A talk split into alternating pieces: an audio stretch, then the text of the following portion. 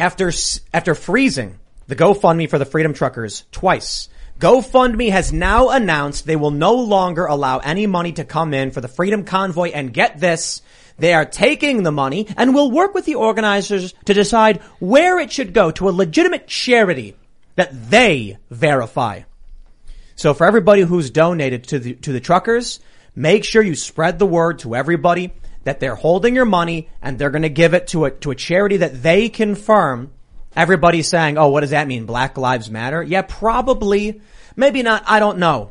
But you can ask for a refund. They're announcing you can give a refund. A lot of people are saying that this is, some people have said it's fraud because you've given money for a specific reason and them blocking it as a third party is interfering in, in the exchange, in which case some people have said do a chargeback instead because you're not getting what you paid for. A refund is, is, is totally different. But look, I'm not the uh, expert on how all that will work other than we can see this, the statement from GoFundMe. They've shut it down. People have switched over to Give, Send, Go.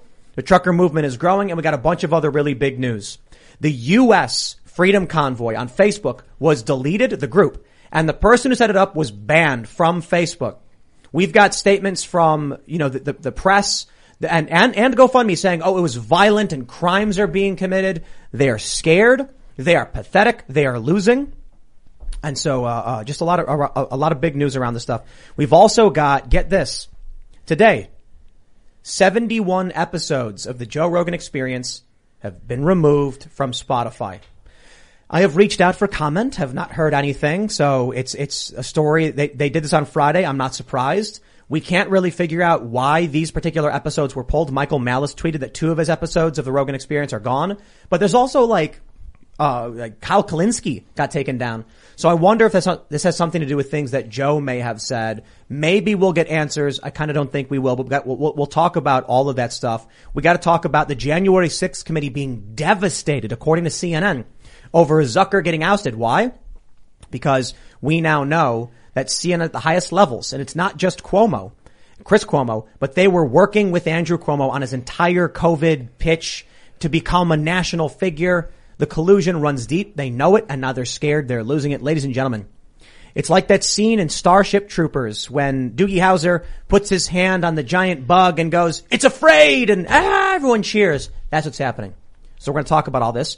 Joining us today to talk about all of this and January 6th in the jails in DC is Special Agent Tarrio. Thanks for joining us, uh, uh, Special Agent.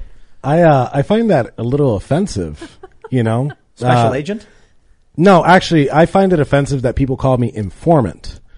Because after doing two years at Quantico, it's special agent. They shouldn't lower me to that standard.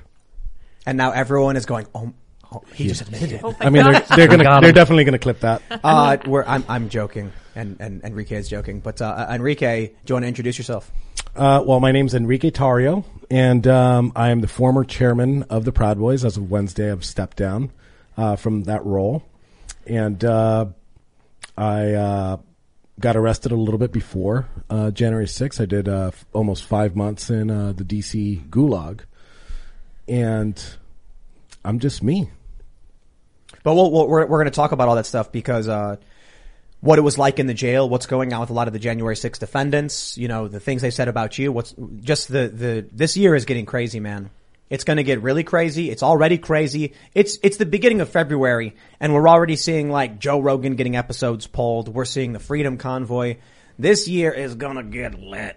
We also have Luke Rudkowski because Seamus got scared and, and started crying like, yeah, just and then like he ran that. away. Don't wor- don't worry, guys. I'm going to keep you safe from that Irishman. Anyway, I think it's only going to get crazier this year, and I think it's indicative that a lot of this major news is breaking on a Friday. The will of the people is being undermined by some very powerful, despicable entities, and uh, we're here to call it out. Thanks for having me. You want to support me? You can by going to thebestpoliticalshirts.com, where you can get the shirt that I'm wearing right now that says "Let's Go Brandon."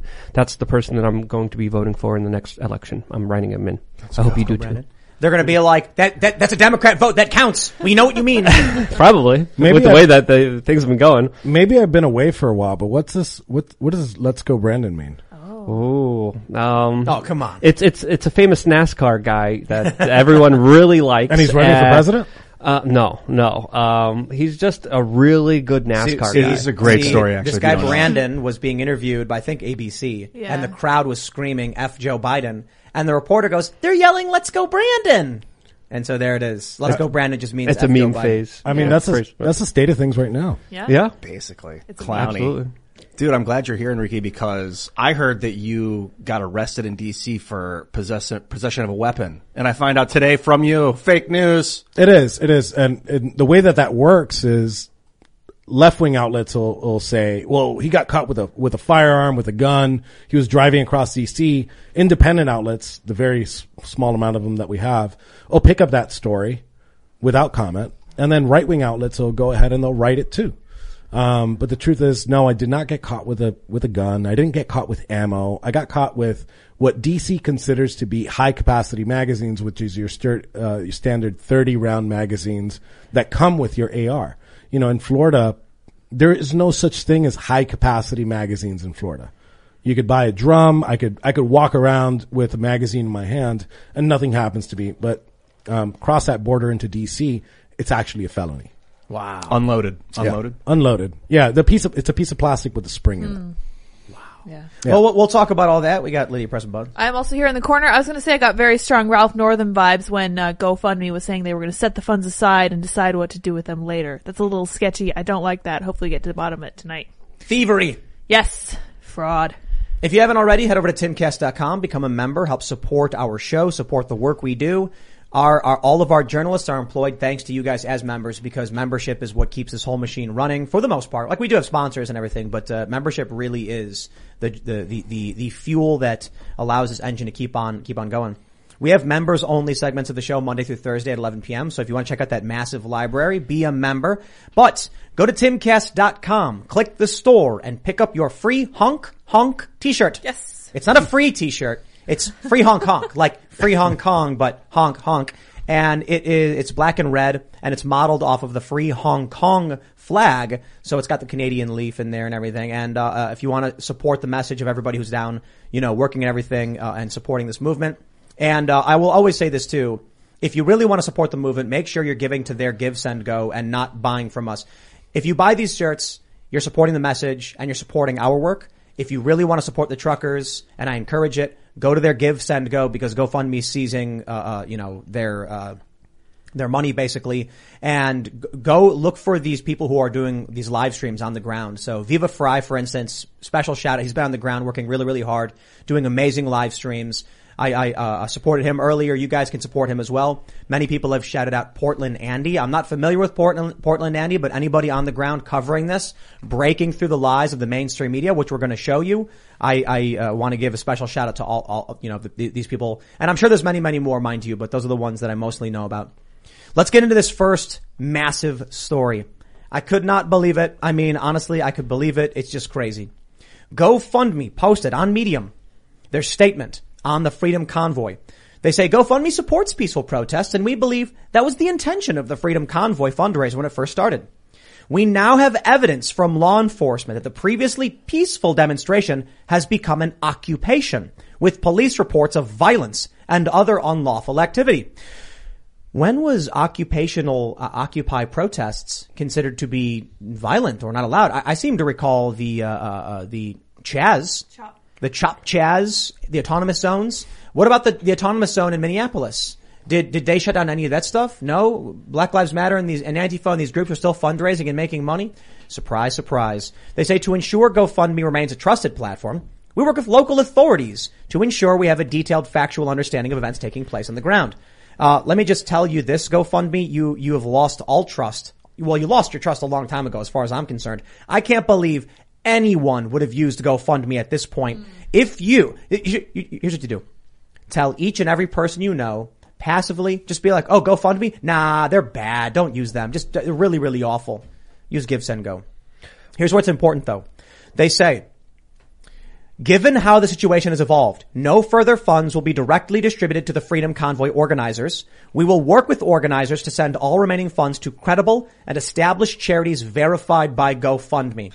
All donors may submit a request for a full refund until February 19th, 2022 using this dedicated refund form.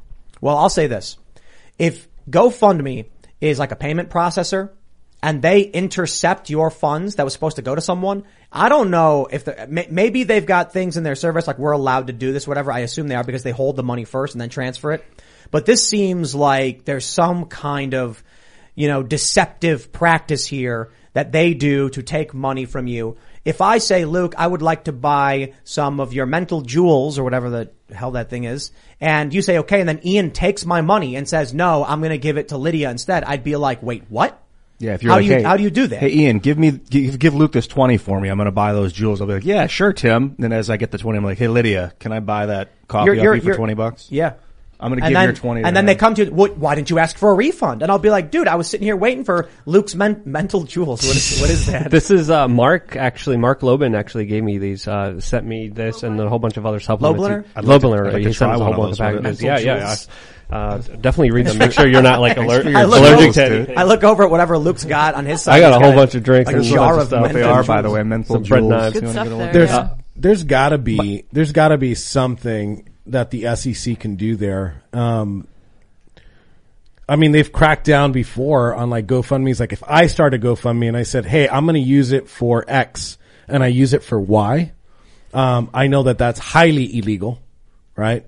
But for GoFundMe to do it, I think that that that goes into the SEC ter- territory. Yeah, they, they, they, they should not be able to reappropriate funds, but I'm sure they have in their terms. I'm pretty sure they do. That if something happens and the, the, the, the project or whatever fundraiser is shut down, then they take the money. I'm pretty sure GoFundMe does say that. They shouldn't be allowed to do that period though.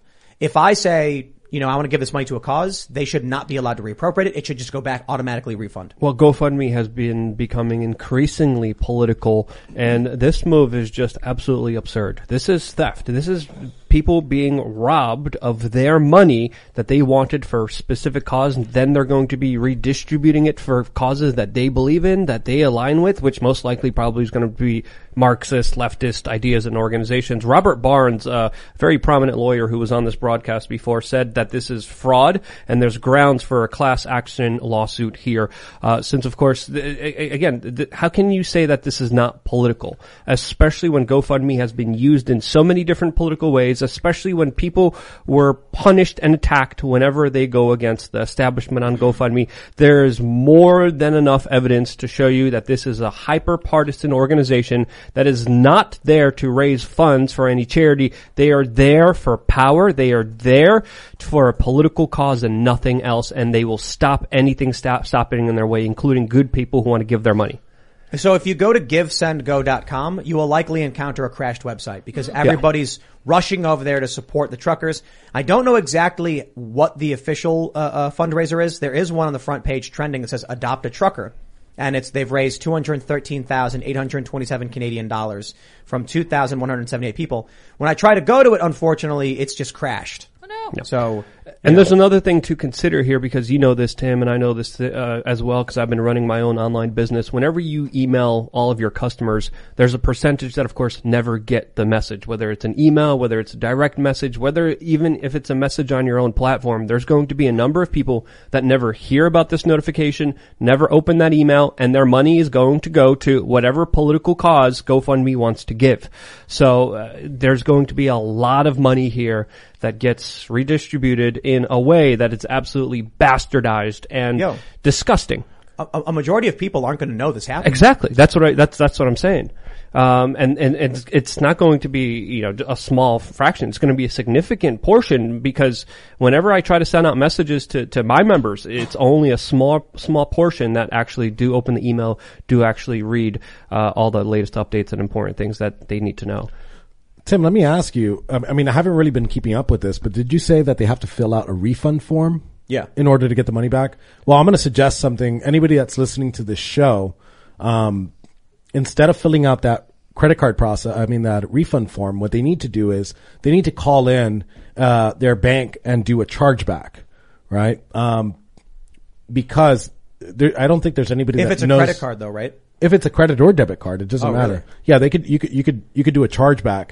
Um, cause it's really, it's services not rendered. You're, you're paying for a service, so I could give money to the truckers, but then they're going to give it to like some other cause, um, some other virtue signally cause that for sure you don't, you will never give money to. Um, I don't think there's many people that know about the credit card industry as much as I do. Uh, and the reason why I tell you that because I've been banned off of everything and I've had to find new ways um, to to process payments on my 1776.shop. And one of the tactics was was that they'd they'd go ahead and they'd get chargebacks in order for the pr- credit It- card it costs you processing. money. Yeah, it costs You- it costs you- you thirty five dollars each time they do it. Wow. So, so if they pay twenty one dollars, if they pay twenty one dollars for a shirt, they're going to refund twenty one dollars, and then you're going to have to pay thirty five dollars. It's kind of like a an overdraft fee kind of thing. There's also I remember when um, I think it was Patreon when they banned I think I think it was Owen Benjamin.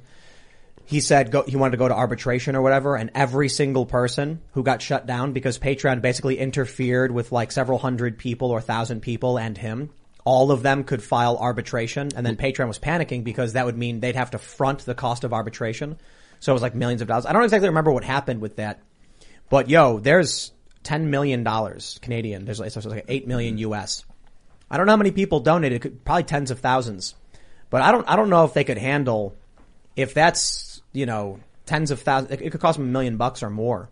It could cost them theoretically around eight million dollars if everyone did a chargeback. Yeah, and we should also kind of speculate why this is happening. Is, is GoFundMe just doing this because they don't politically align with the people in Canada, with the truckers, or is the Canadian government and other powerful forces, whether multinational or, or big banking, coming to them and saying, "Hey, you got to get rid of these people, or we're going to shut you down, or we're going to make sure you can't operate your business," because this is a huge setback for GoFundMe. There is no logical business reason for them to do this because they are shooting themselves in the foot and isolating a huge public from ever using their platform ever again. I'm never going to use GoFundMe. I did use them a couple years ago.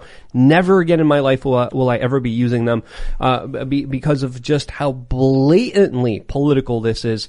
Why did this happen? I I think there was probably speculating here, pressure from the Canadian government saying, get rid of this. We need to stop the funding. We need to stop these protests. We need to stop the voices of the people in Canada immediately. So, but one of my questions is, and I want to be fair here.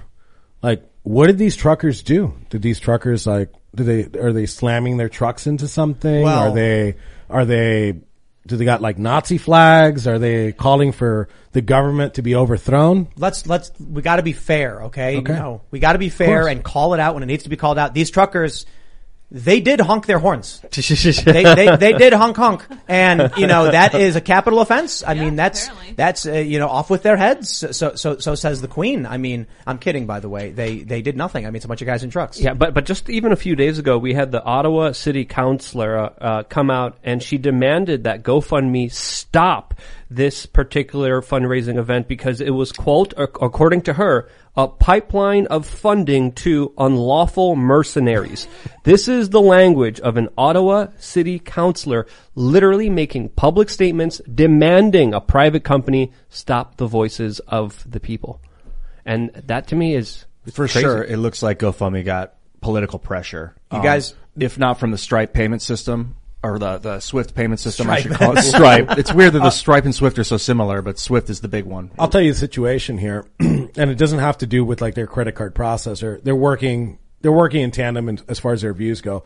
I can tell you, like this problem that we're talking about today, we knew about this problem three years ago. Um, the first time I used GoFundMe, where my GoFundMe got shut down, was during the events of Hurricane Harvey in 2017. Uh, the, our funding goal it was for to do direct water rescues, and we're only asking for like a thousand bucks. We raised like twelve hundred dollars. We passed the limit, and uh, they froze the account. They never gave the money um, because it just had the, the the Proud Boy name on it. It wasn't because it wasn't because uh, of anything to do with anything else, anything nefarious or anything like that. So I've been screaming about GoFundMe for a long time. Give Send Go has been an excellent platform. Um, I, uh, but they were, I knew, I know that they changed their credit card processor because they were using Stripe system and they wanted to keep like funding like some of these J6 political prisoners. They wanted to keep funding like their, their, uh, their campaigns. But the problem is that Stripe called them and Stripe said, if you don't stop doing business, if you don't shut down this campaign, we're cutting you off. You, And- Stripe did yeah. not And- Swift.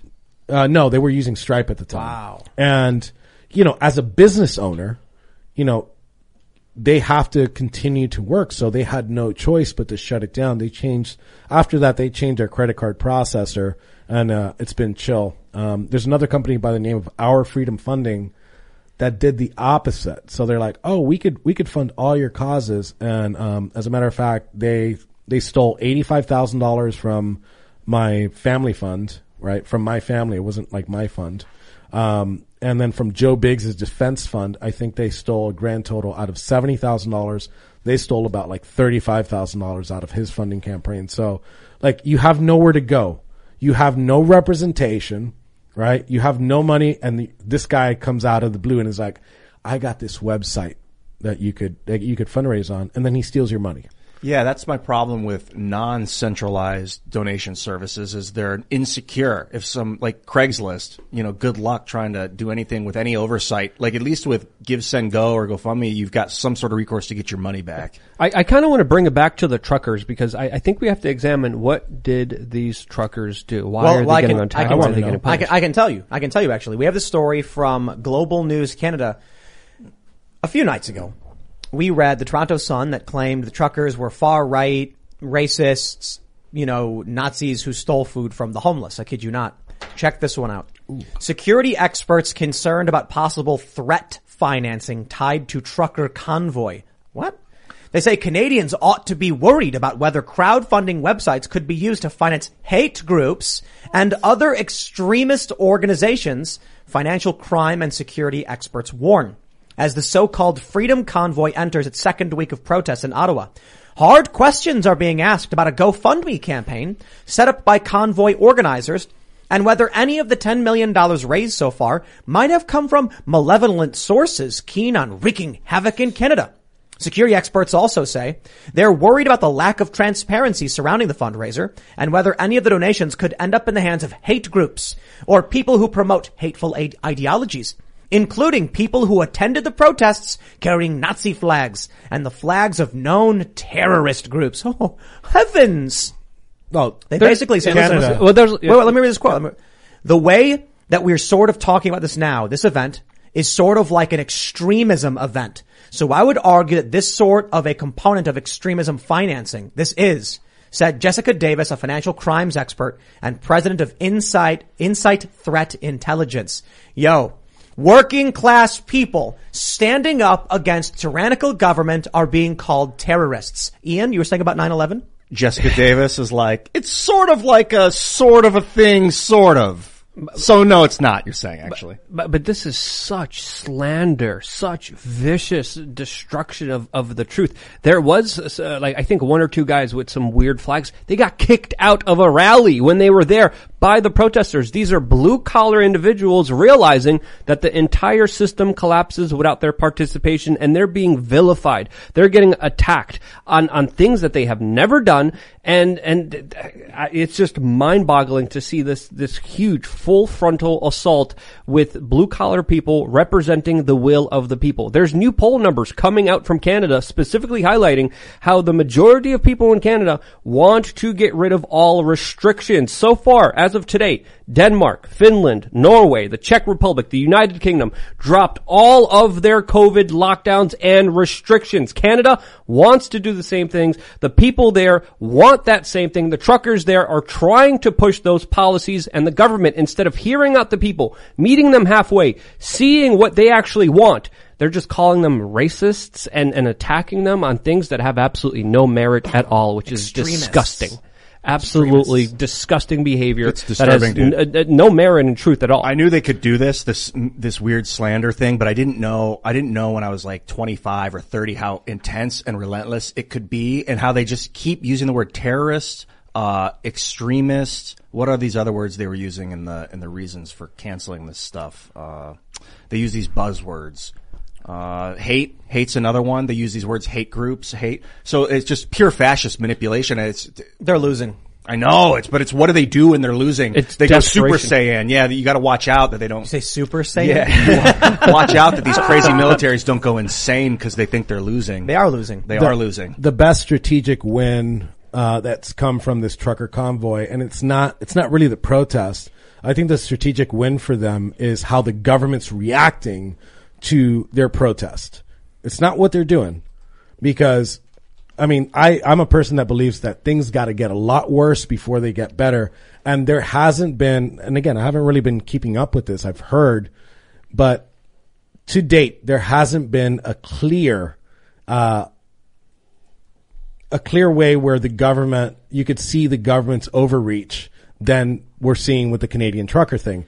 We've seen this here and, but when it comes to, when it comes to Canada, we're, we're seeing like this manipulation of not only the media, the government, that city council that says that they're mercenaries. That's where the real win is. It's the exposure that the Canadian government, uh, is, is, is getting from it. Yeah, I agree. It's the first time I've ever seen the Canadian government uh, completely oblivious and ignorant of its populace. That's usually government always, from my perspective, from the way I've been seeing them. Uh, but, but, you know, this is not a surprise here, but, but this also speaks to the true power that these truckers have and what kind of threat they are to the establishment that they're pulling out all these stops, all these incredible, stealing people's money to the, like, like, I'm Uh, just so, so, flabbergasted. so I was on Reddit earlier. I'm on Reddit all the time. I'm just browsing through it, and it's a it's a leftist propaganda machine. Don't get me wrong. gosh. And I saw this image. Amazing. This image. this is from George Alexopoulos. We have several of uh, we have a bunch of his art up on the walls here in the studio because he's incredible, and he has this really really great. He's been doing these satirical cartoons mocking the mainstream media, and this one shows a trucker convoy, but the trucks are wearing Klan hoods and, and with tiki torches or something. and there's a sign that says fascism, like fascism, but it's spelled wrong. wrong. And then it says like, oh, 106 miles. So he's clearly mocking how the media is going after the truckers. This was on Reddit on r slash pics. And I thought it was hilarious because it was getting upvoted to the top of the page. Like people were actually, I think it's because they use bots to upvote leftist propaganda, but whoever put it in didn't realize he was making fun of them. And all the comments were like, this is the stupidest thing I've ever seen. I don't understand. They spelled fascism wrong. The truckers aren't fascists. All of the comments were like, this is a workers uprising. These are regular people. And I was like, whoa. Dude, Why, s- why are the commenters like not part of the propaganda machine? Like they're, they're, they, they, they realized what was going on in the lies. I guess they removed the post. Maybe once they realized it was making fun of the mainstream media. But to see the comments on Reddit, understand this is, this is a bunk idea and the truckers are good and they're hardworking people standing up for their rights. That was kind of surprising.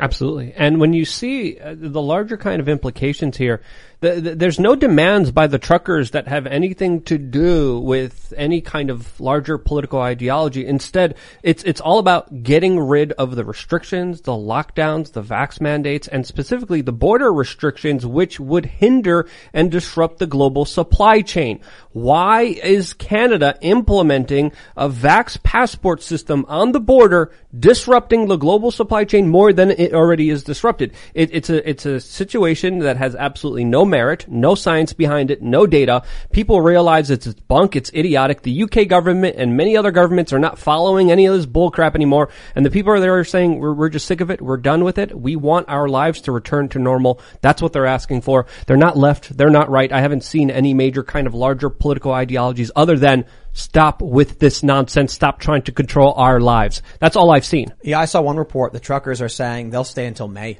Yeah. They'll just they'll just hang out and and the, these people that are claiming they're like keeping up at night. Apparently, that's not true. I was listening to Viva Frei's live stream, and he went around talking to people, and they said they stopped blowing their horns around 10 p.m. because the truckers realize they're not protesting people. And so or, or he basically just said that they're just they stop around 10 and then the the assumption is yeah the truckers don't want to piss off regular people mm-hmm. but they're putting out these lies to the best of their abilities. And then you look at you know, these social media platforms and they're actually arguing that working class people rising up against the machine are the fascists. Dude, it's not working anymore. CNN, the implosion, the narrative, the lies. It's kind of crazy because this is an election year. Last year was kind of chill because it really wasn't. There were some elections. And now in the first, in the first month, we get swatted twice, right? We're getting, we're getting cyber attacks. And now you've got the, the popular, this, this populist uprising and the establishment just goes nuclear and destroys instantly all their credibility. Like their credibility evaporated so quickly among regular people. I was surprised to see it. So you're big on having law enforcement in studio, huh? What do you mean? With getting swatted. Well, they we they came in the And first now bringing me on. That- What was that? And now bringing me on. Well, you know, they, I think they swatted us because of Marjorie Taylor Greene, but I'm like, I don't care. Like, we're gonna have her back. She came on the show. yeah, and we're gonna have her on Oh, again. that's great. It was Dude. insightful. Yeah, I missed her. Nice to listen to how That's see, that's what they're mad about. That's what they're mad about because she explains how these people in Congress don't actually do their jobs.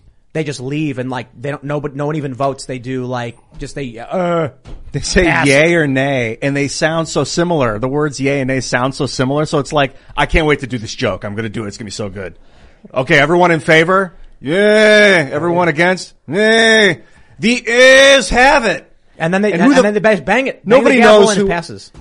They vote with their voice, dude, in Congress. Maybe you already know that. No, no, no, no. But it's not just that. It's like there's It's only ten people there. insane. They She's don't- like, there's only ten people sitting there going like, eh, okay, next, eh, next, and they're just approving and sliding things through. that they never even read. Yep. And they're making things into law, affecting people's lives, destroying their livelihoods, destroying their existence, giving us more bureaucracy with something that they don't even understand, that special interests literally write up for them, give it to them, and they just pass it on through and make it law. That's how a law is made. Special interest literally just create their own rules. That's the laws we're living under, especially with what GoFundMe just did right now. I think there's also a reason that they did this on a Friday evening, uh, because uh, obviously people are tuned out, people aren't paying attention, people are out trying to go out and have a drink and party and relax and forget about the work week. And I, I think they're trying to, you know, make sure that this doesn't get a lot of attention, but freaking You know, I just. I just want to just to say this. If you're not following George Alexopoulos on Instagram, you need to follow good. G Prime 85 on Instagram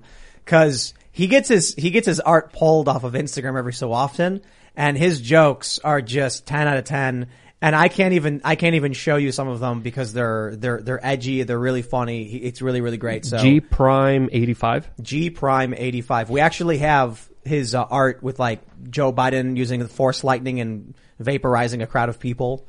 It's just really, really I funny saw that picture of the trucker convoy that with the KKK helmet on or whatever, and uh, I was like, "Oh, what is this trash propaganda?" And then I looked you down and I saw G Prime. I was like, "Yeah." That's what I thought it was when you guys pulled it up. He's got, he's got, he's got another one. I, I don't think I can. Yeah. I was thinking about showing it. I'm like, I I, don't think can't. That know one's one. spicy. Yeah. It's but, good. but I gotta say, his latest drawing, I think may be his greatest work yet. Yes. And it's about the truckers. And I saw people tweeting it, not realizing he was making fun of the media.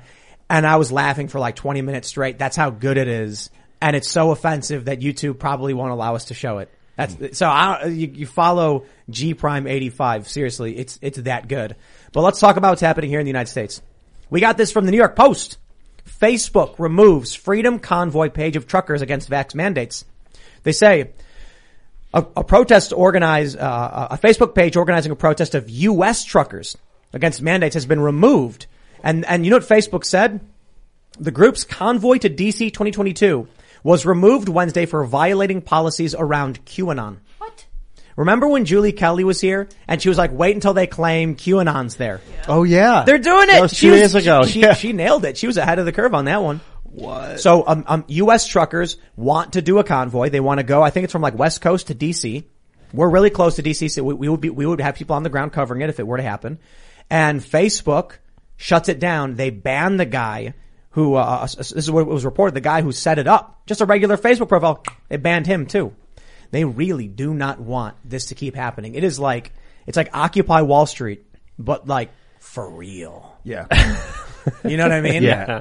Well, I mean, we Not were there. astroturf lefty garbage. Well, in the beginning, uh, it represented an idea that unified the left and the right and people who just wanted accountability from the banking system that was truly controlling our way of lives, especially after the 2008 financial crisis. But this also represents another major time in our existence where a lot of people are realizing that they were conned, that they were lied about, that they were screwed over, and they want some accountability, they want some justice, they want their lives to have some kind of normalcy and have a semblance of it. And I think truckers are, are the backbone of, of many countries, including this country. They're realizing it and understanding that they have collective power. This idea has caught on in Australia, it has caught on in Holland, it has caught on in some ways here in the United States, but it's being stifled so this idea doesn't grow. as of course the big tech corporate monopolies are making sure that this idea is constrained and of course doesn't uh, expand to the point where it has expanded in Canada where they have already uh, done many actions that have led to a significant conversation that the establishment does not want to have right now. This is a crazy year already, man. Yeah. You know, you know, you know what I want to do? You know, you know, you know what I'm, I'm imagining in my head as Luke's talking. I'm just thinking about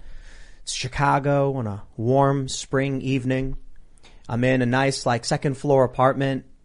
Walk over to the couch, turn on the TV, you put on a movie where friends are all there and we order a pizza and some wings and we're sitting there and we're talking about nonsense, just having a laugh and you know, it's the way things used to be back in the day and now it's just Yo, it's so chaotic. Yeah, Every, yeah. everything is politics. Everything is is conflict. It's getting crazier.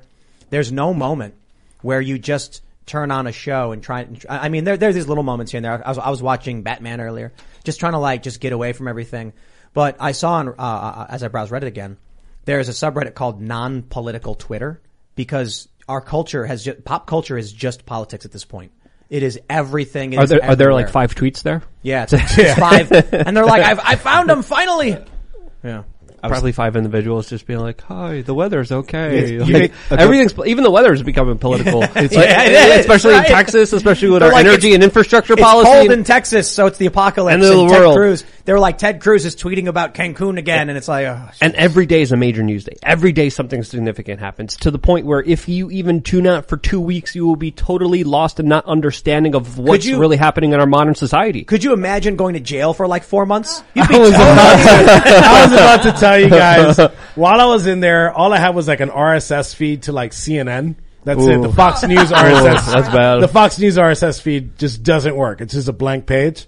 And I missed so much. Like everybody came out and they're like, Hey, did you hear about this? Did you hear about that? And it's, it's overwhelming to try to catch up to it. You know, I'm trying for, for since January, and I, I know we're going to get into that a little bit later. Since January, you know, I eat, sleep and breathe like J6 cases. I'd listen into all the court cases, take a look at all the arguments. And now just to catch up, it's impossible. It's overwhelming. Like I get home and I'm like, okay, I'm going to read about this. And I'm like, you know what? I'm not. I'm just going to disconnect and I'm just going to relax. Did you have for what- access to information while you were in jail? Just a CNN RSS feed. so, and ba- then- so basically, just not Nothing. even news. Yeah, nothing. I had three. I had three forums of the, uh, to read the media, the news. The RSS feed from CNN. I we'd get the Washington Post, and then there's this local DC newspaper that would. It was we. I'm sorry. It's weekly uh, DC newspaper, and two of the pages, two out of the ten pages, were written by Louis Farrakhan. Ah. What? I, I have it. I have it. I'll send you guys a picture. And that was the only way that you got news.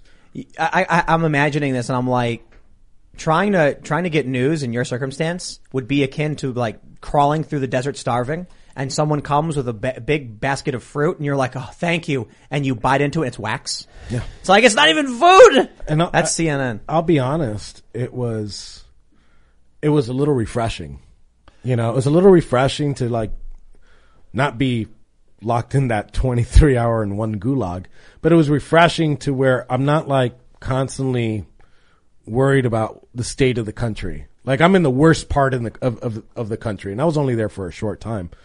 Uh, but if if the only media you could consume in there is that, you know, um, and then the education program, What was that like? Oh, dude. Again, we'll get into that a little later. Was it like, woke?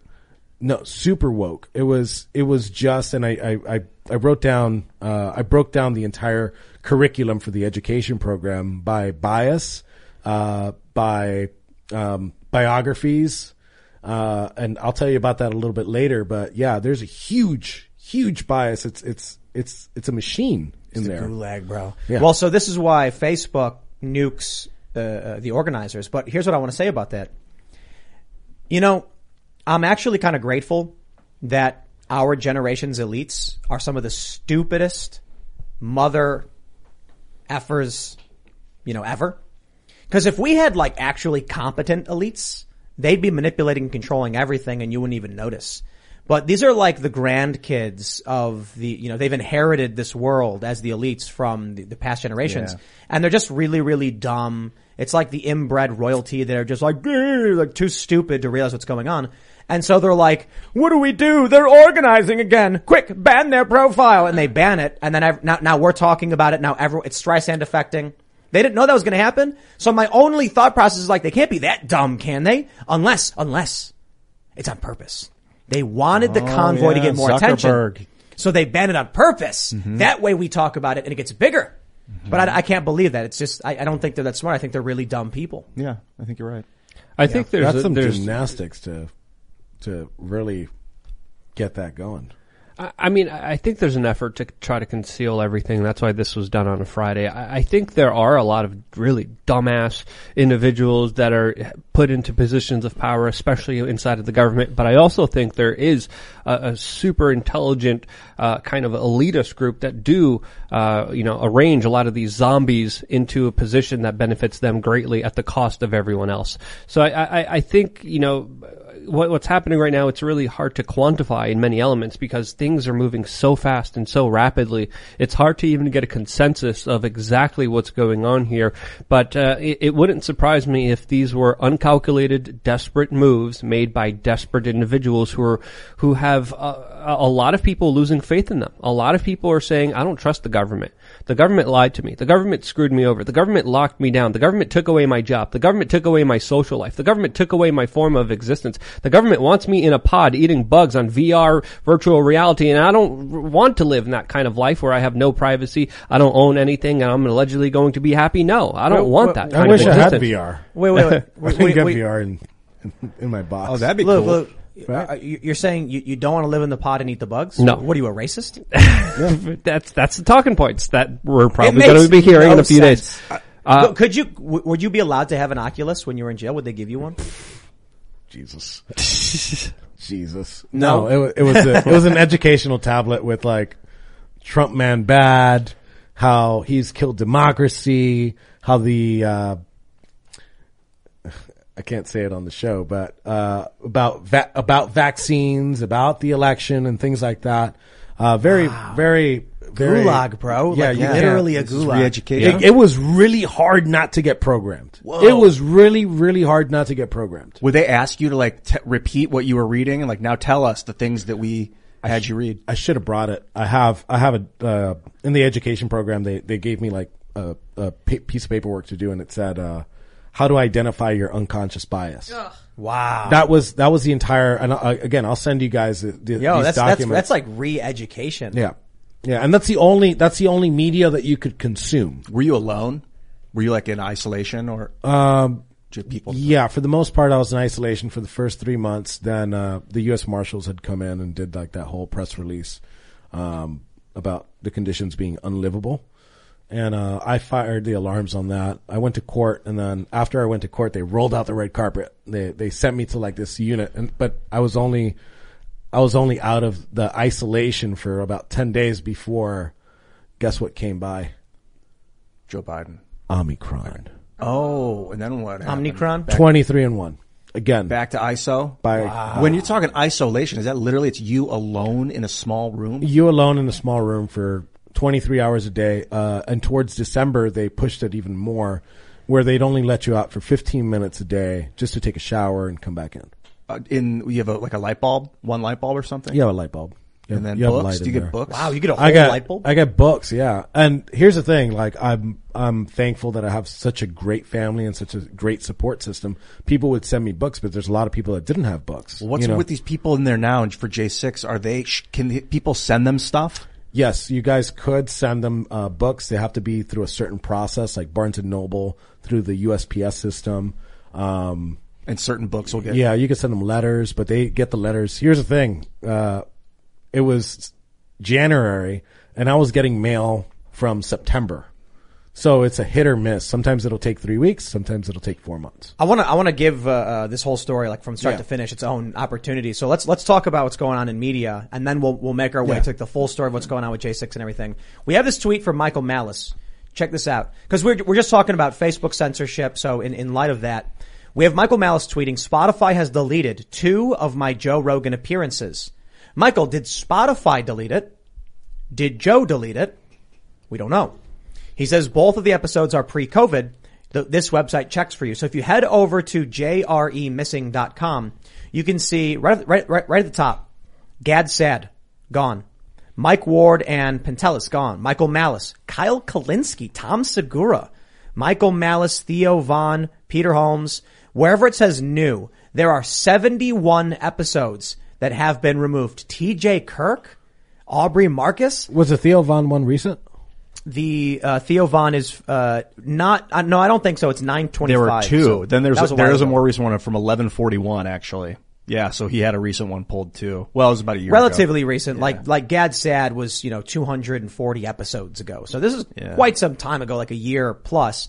But you can see all of these are removed on the fourth. Spotify has removed these episodes. I think it's fair to say, but the question is, why have they removed them? The, the point I was making about Michael Malice is, did Joe agree with these removals?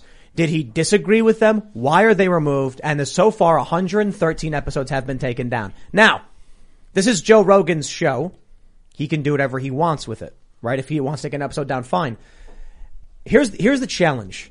It's kind of strange that there are, there's a website dedicated to tracking episodes of some dude's podcast.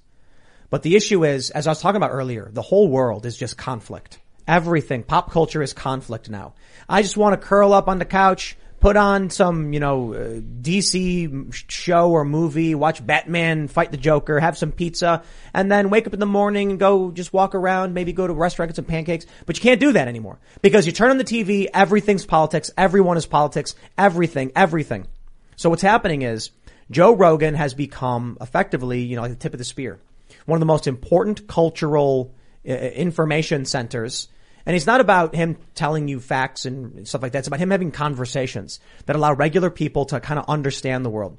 So when Spotify bends the knee, or Joe does, to the woke mob who won't let up, as I've already stated, when they when they announced the misinformation policy and they gave a grain of sand, they're continually giving ground to the left. The left will not stop. What happens next? The next day we get announcement, oh, this podcast is polling. Obama is saying he's not going to do anything anymore. He's, they're angry. The Prince, you know, Will, who is it? Prince William and Meghan, what's her face? They're mm-hmm. like, we're not going to make a podcast either, even though they haven't. And I'm like, and then Crosby, Stills and Nash. And I'm like, giving them what they ask for doesn't make them stop. Now Spotify has pulled 71 more episodes. Maybe it was Joe who pulled them. Regardless, it's not going to make them stop. Yeah, you don't concede to the demands of delusional, idiotic, crazy people who just want to censor speech. And a lot of people don't just see this as a podcast; they see this as a last stand for free speech. And with these latest developments, I mean, this is this is troubling. This website was started because originally, when Joe Rogan moved from YouTube to Spotify, there was allegedly an error that was happening with some of the more controversial uh, videos that and, and interviews that didn't port over. Joe Rogan made a state, statement about this, said that they would port over. They never did. Uh, there's this website. Now there's more videos that are gone, memory hold, and, and no longer in existence. And people are left with some very serious questions that I think we should have some answers to. Now, again, probably Joe Rogan is going through a tremendous amount of pressure. Um, I could only imagine what he's going through I, I, behind the scenes of things that we don't even know. So, what, what's really happening here? I don't know, but it's a troubling development, especially when 71 videos, 71 podcasts get Why nuked. these episodes? It's Why a bunch these? of his friends. I think it's because he doesn't Well- want to implicate them in the drama. No, about no, that. no, no, no, No, no, no, that's because my guess. no, so, Mi- Michael Malice has several appearances. I think he has four. Only two get removed. yeah, but, but this is Ari And, and, and, and, and hold, Yeah. hold on a minute. Yeah. If that were true, he didn't remove any of my episodes. Is he trying to get me not, in trouble? You're not dramatic, Tim. You're so mean, smooth but, and cool. But I mean, it's it's a lot of it's a lot of episodes. It's seventy one. I think I honestly think that this woke mob has been satisfied with taking down seventy one episodes. It's a lot. I don't think so. Satisfied? I think I it's think- only yeah. the beginning. No, I think it's, I think it's a satisfied. They'll taste never of, go it's a for it. of He- blood, he- and he they did- want the whole he didn't take- he didn't take down Dr. Robert Malone. He Yeah. took down Gad Saad and Michael Malice and Kyle Kulinski and, and, T- Sa- and TJ Sam Kirk. and Sam Tripoli, Brian Redban, uh, Ari Shaffir. No, the- I wonder. the- I, I wonder if this has more to do with what Joe said on those shows as opposed to what the guests said. no, locker no, definitely it is. Uh, and, and and here's the thing. I was joking about that. The thing is that their target isn't Joe Rogan episode number one thousand. It's Joe Rogan that they want to take out. Period. Right. And I mean, so many. This is like we're so behind the curve on this. Like we've been screaming this And I get why people don't like the Proud Boys. I completely understand and I respect their decision not to like us. I get it. But once they took Alex down, then they took us down, right? And they took down everybody in between. Uh, they're just not going to stop. And I think we're getting to that point where they're banning they're banning the truckers on the other front. They're banning the truckers now. And before that they banned Alex Jones, the Proud Boys, and everybody else in between. We're getting to the point where it's getting so extreme that there's conversions coming from this because regular truckers are probably aren't political. Now they're like, okay, they're against my people. Now I'm going to go uh, to the Capitol. You know, I think I know what this is. When you go to jremissing.com, you can see a big a big portion of all the new ones. It's it's when you get to the top, they start spacing themselves out like 963, 925. There's a big gap of almost 40 episodes there. Then 912, then 100 episodes, 810 to the next one, right? Yeah, I know where you're But you go this. down to the beginning and it's like 4, 20, 21, 27, 40, 42, 48, 50, 55, 57, 66, 72 Yep, that's back in the crude days when they'd back just be saying when whatever. Joe was saying whatever, saying like he, there, there's a compilation people have put out of him saying the N word, not using it, saying it. There's compilations people have made of him saying offensive things.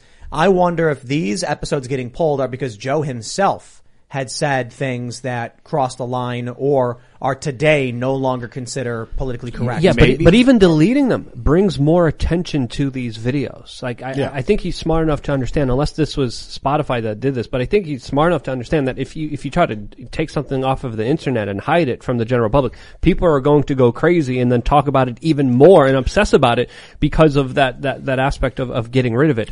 So that, you know, everything's on, on, on the, on the internet is almost permanent, um, especially when you try to hide it and you have the Streisand effect take place. But here's a consequence with that is from now on, it's, it's getting watered down and watered down. And by the time that you know it, you're going to get a completely watered down JRE podcast that is like, you're not even going to recognize it anymore. Pe- people mentioned this when the first when when the shift happened when Joe first moved over to Spotify. There were some questions about whether or not he was going to be edgier or softer, and a lot of people thought he was going soft because then he started doing these big celebrity interviews. He did, I think, like Miley Cyrus, and he had like Robert Downey Jr. But he had on Peter McCullough and Dr. Robert Malone. He's had on Alex Jones. I, I don't think he's gone soft at all. However, with this latest massive move, it's been a month long campaign against them and they now pull 71 episodes. When those, when that shift happened from YouTube to Spotify, the official uh, statement we got, I think, I think what Joe said was that YouTube didn't archive a bunch of the shows properly and he couldn't download them.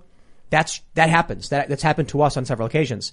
When you go into your YouTube manager, you can take a stream and click download and for some reason, some of them you just can't do it.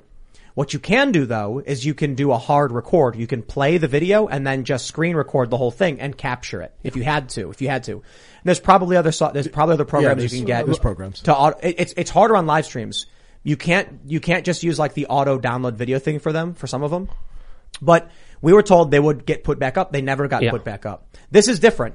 This is this is a sus- sustained uh, uh, campaign against Joe, and then on one day, on a Friday evening, all at the same time, seventy-one episodes gone. Yeah, I don't Yeah, think well- they were expecting people to know which ones. Like you were saying, it comes out. If we hadn't done this and talked about it, is really subtle, real Well- stealth the way they did it. Well, when it first happened, and those episodes originally a couple months ago were taken over during the original transfer between Spotify, uh, be- between YouTube and Spotify, it was the most controversial episodes that were missing and accidentally not ported over, which left a lot of people asking some serious questions that, of course, weren't answered. We also have to understand this is on the heels of the U.S. government, the Biden administration putting pressure on Spotify, British Yeah. royalty putting pressure on, uh, uh, of course, Spotify, the same British royalty that has connections and things with like individuals like Jeffrey Epstein and, and, and all these other individuals.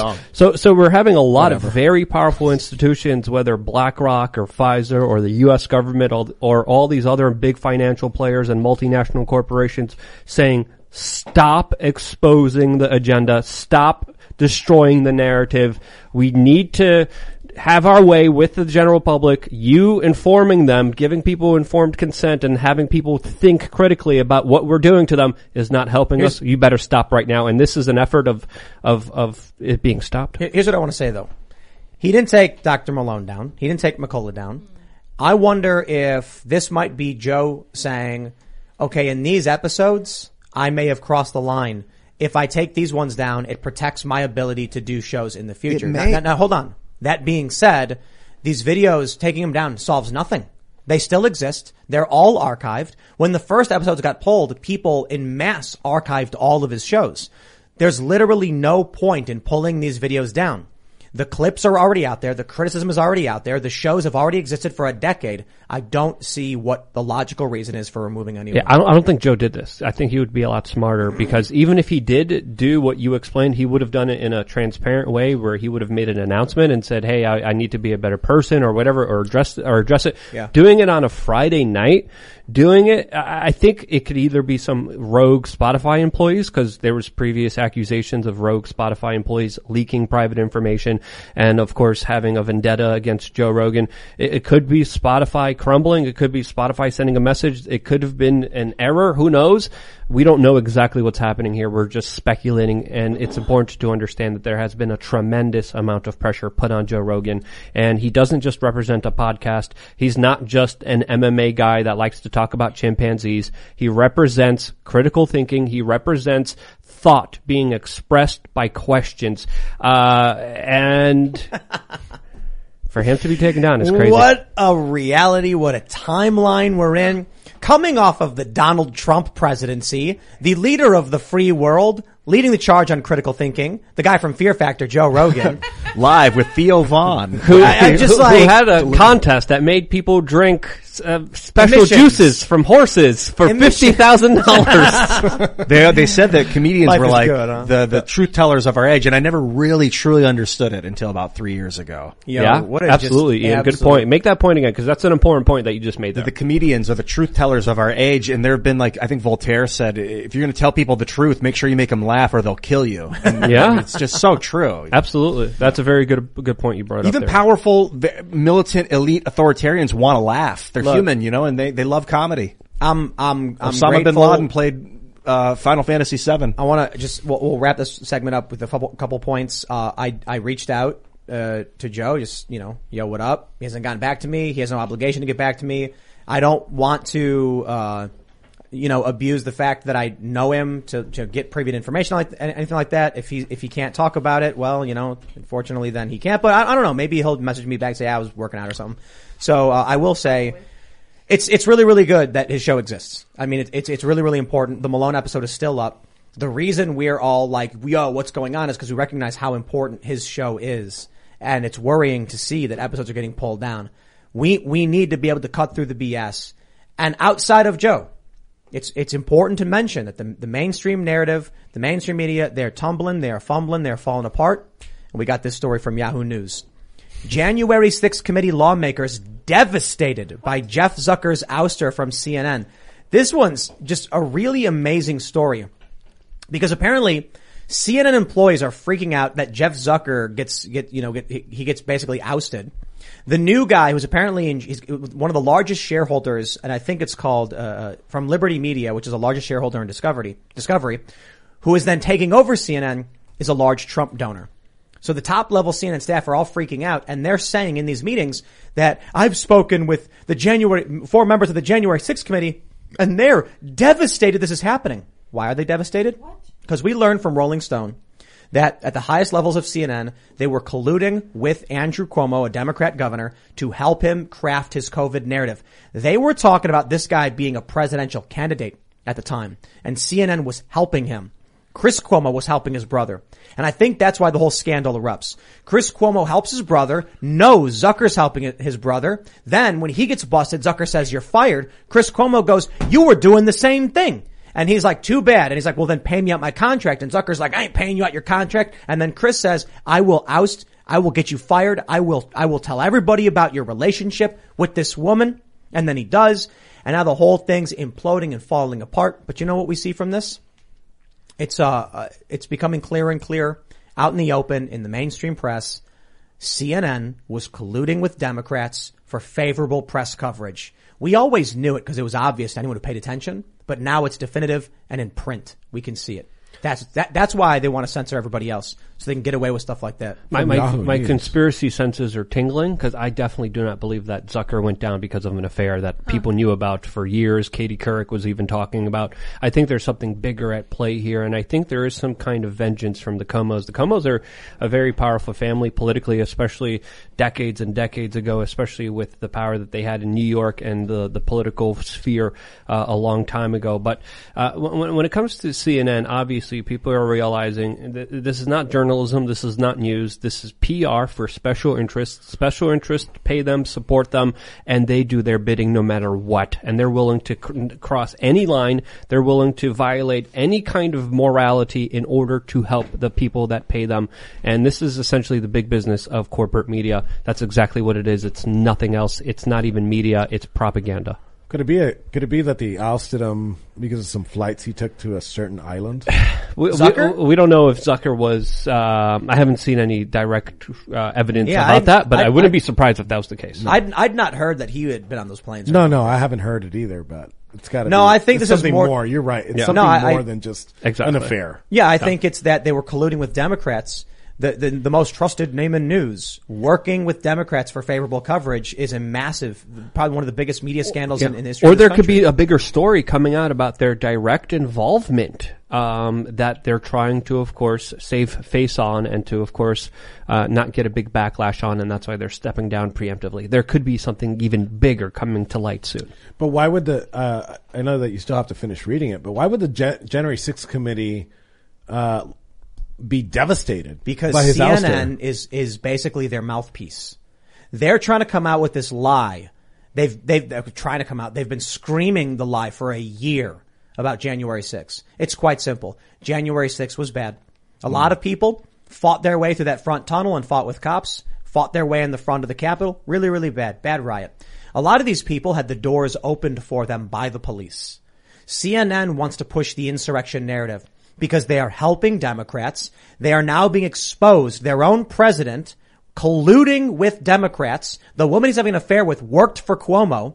So when they come out and they're like, it was an insurrection. And then you get these Democrats saying, we're going to file a lawsuit because anyone who spoke at that rally was involved in insurrection is no longer eligible to be a public official. CNN is helping them do that and they got caught. That's why. Uh, and that's why they're devastated. They're like, oh no, our whole mission to, to, to defraud the American people.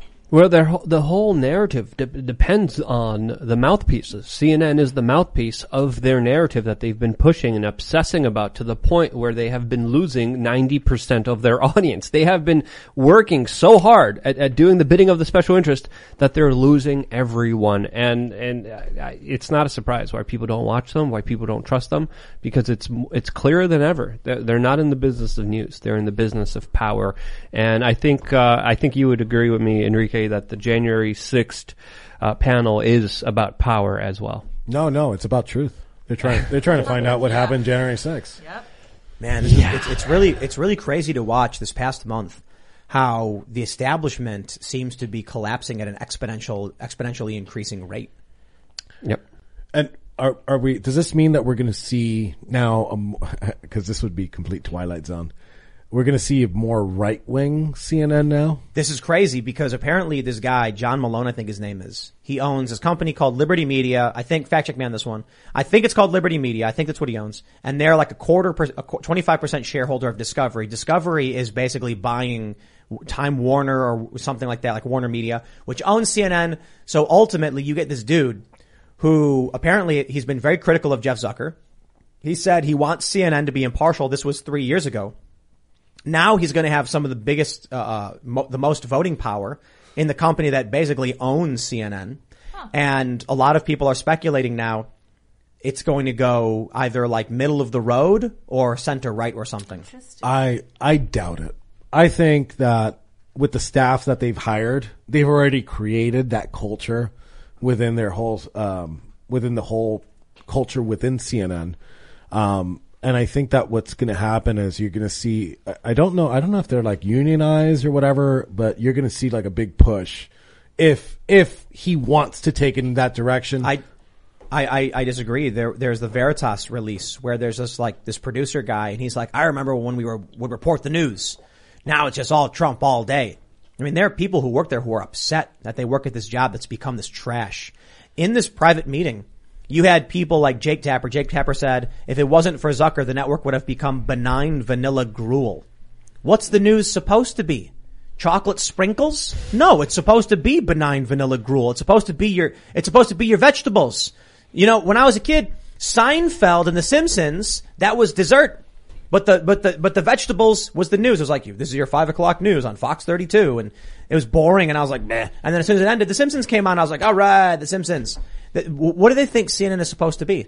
It's supposed to be news, but Zucker is a reality TV guy, a deeply, deeply evil man who turned politics in this country into a spectacle for profit and he destroyed the network. There's another story from the Wrap. Private text messages from former employees of CNN saying Zucker destroyed the network. And he did. Hmm. And now that he's leaving, Jim Acosta, I think it was, said, we would be something like Fox News Light. Fox News Light. Does that mean centrist? Yo, because it's probably what CNN suppo- like should have been. Wasn't there a Fox News reporter that like quit live on air? Fox News reporter? I don't know. Yeah, I think you've had her on the show. Ivory before. Hecker. Ivory, Ivory Hecker. Heckler, yeah. Oh, but yeah, but that was, Hacker, Fo- that was. Fox That was local. Fox Local. Yeah. That was stunning. I hope more people do what she did. That was Because- great. that was brave. Yeah. Because they told her that they didn't want to report stories because certain racial groups didn't care about these stories. Uh, I think she wanted to report on Bitcoin. Was that what it was? I don't remember the Was it exact Bitcoin? details of it. I think it was something like that. And they were like, you know, this particular racial group doesn't care about that, so we're not going to report it. And it's like, well, you know, to be honest, I understand the point they're making. We run a business, but at the same time, if your news is predicated upon what you can sell to the masses, you become CNN. And that is a problem. It, it, it's a fine line, but you know, the, uh, we used to have a news, or maybe we never did. May- Yeah, may- think- may- maybe we never did. Yeah. This independent journalism, I think, is the way it's supposed to be. What we got now, like We Are Change and Timcast and stuff. Well, that's, I mean, that's the future. That's less people are tuning into mainstream media. More people are tuning into like podcasts, alternative media. Um, and I think it's just going to get worse. And I think these networks are going to, are going to suffer. The from problem is with independent media is how do you verify they're not a crackpot? Is that's challenging. You kind of got to like peer review them. No, no. You, you just you just have to only watch the shows where people speak a certain way. Like they they talk like this. If if they speak like this, and you know when referring to what happened in uh, Liechtenstein, uh, that's how you know they're credible. And, and and they they have suits and they have commercials paychecks from uh, Bill Gates. Then they're 100% Well, they gotta credible suits. and, But- and, and absolutely But trustworthy. but, but but but if they talk like this, guys, really fast, like okay, gang, like you know we got to talk about what's going on. Too risky. That- no, yeah, you can't trust them. Uh-huh. I'll enjoy the anarchy. But what's what's uh, but but Ian to, to answer your question, what independent media does, what Joe Rogan does, especially with his long format, three hour long conversations, which from any kind of business perspective, if you would have asked a media guy like, "Is this going to be successful?" they would say no.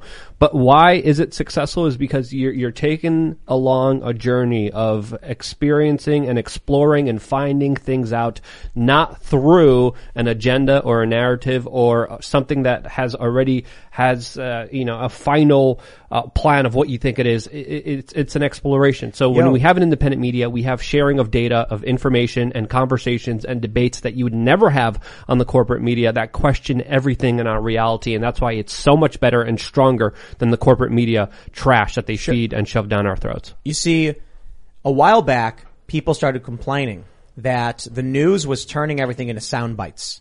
That instead of talking about politics, it was just a five minute clip on the TV. Then Twitter comes along, and there's this video Glenn Greenwald shared from 09, where he said, I think it's a problem that Twitter has this character limit, and it's gonna keep, you know, re- reducing our conversations and, and making it, you know, making it worse off. Now, what's happened? We've we've we've punched that that rubber. You know, we stretched that rubber band to the point where it can't go any further, and it snapped back. And now we've gone from the two minute soundbite to the three hour long form podcast conversation as the media choice for so many people. So CNN, they're old guard.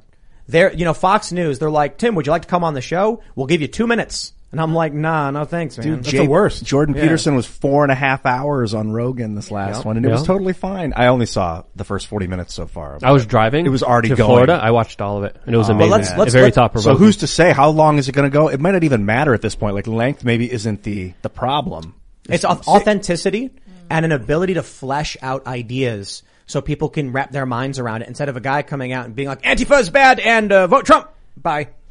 Like, you know, like, hold on, let's slow down and say, you know, you've got people then saying, yeah, but Trump is bad. No, no, no, we get that. Like, when you have long form conversations, you can say things like, it was bad that Trump bombed Syria, but it was good that Trump tried to get our troops out of Afghanistan and set the deadline for the r- withdrawal, and then Joe Biden flubbed it. You can get into all the Yeah. details around it and the nuance. The true, the truth is nuanced, right? It's not black and white. There's a lot of gray. There's a lot of exploration. There's a lot of things that you have to come to an understanding of by patiently hearing both sides of the story. The only way you could do that is through, of course, long formats instead of two minute segments. but let's, let's, yeah, it's let's meat and potatoes. Yeah. You know, when I do, when, and I've had a lot of times where like, uh, these networks are like, hey, why don't you come on? And it's two minutes. And it always, it, if it's a right wing outlet, it's always the same thing.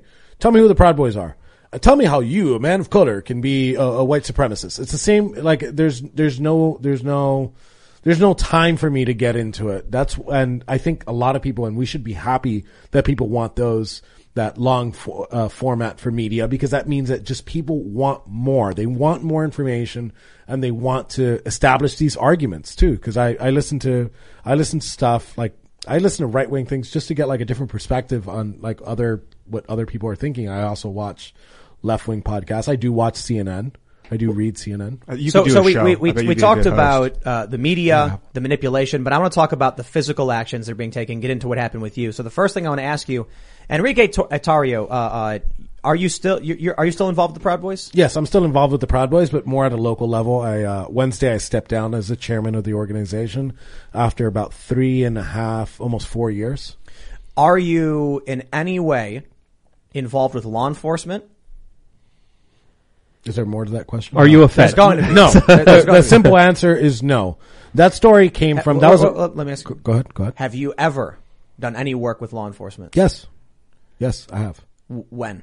Okay, so uh, one, I worked with the DoD. I was a contractor for the DoD, but that doesn't count really. What people want to know is the FBI involvement. In 2012, I got arrested, and yes, I helped the FBI bust a human trafficking ring coming into the U.S. Um, and then the third thing is, most recently working with law enforcement. Everybody's waiting patiently. Um, is when we go to these rallies and we go to like Portland, DC, or Austin, you know, these big blue cities where Antifa comes in and wants to uh, wreak havoc. Before we get there, we contact law enforcement. We call the cops. If we're getting if we're getting threats from out of the state, yes, we'll contact the FBI because that was the only people that would, could do anything about it.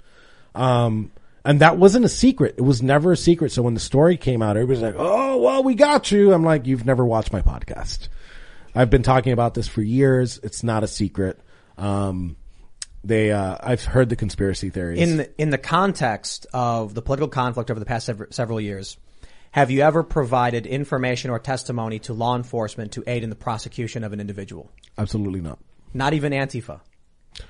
I've sent yes. Okay, yes. The And- answer to that is yes. what about the human broad- we've trafficker? we've sent we've I've sent Well, no, I- documents and in again the con- in the context of the conflict. yes. uh, we have sent information whenever we've gotten credible threats or we see threats on Twitter. We've exposed who that person is, and yes, we have forwarded it uh, over. I mean, we we put a But the that's White House. that, that's overt, right? Like you're you're publicly acknowledging you're doing Yeah, these things. But in secret, have you you know spoken with law enforcement so that it, it could assist them in the in the arrest or prosecution of of you know anybody involved in these protests? Absolutely not. All right. Well, Absolutely. I'll. I'll just say this for everybody who who's not a fan of you.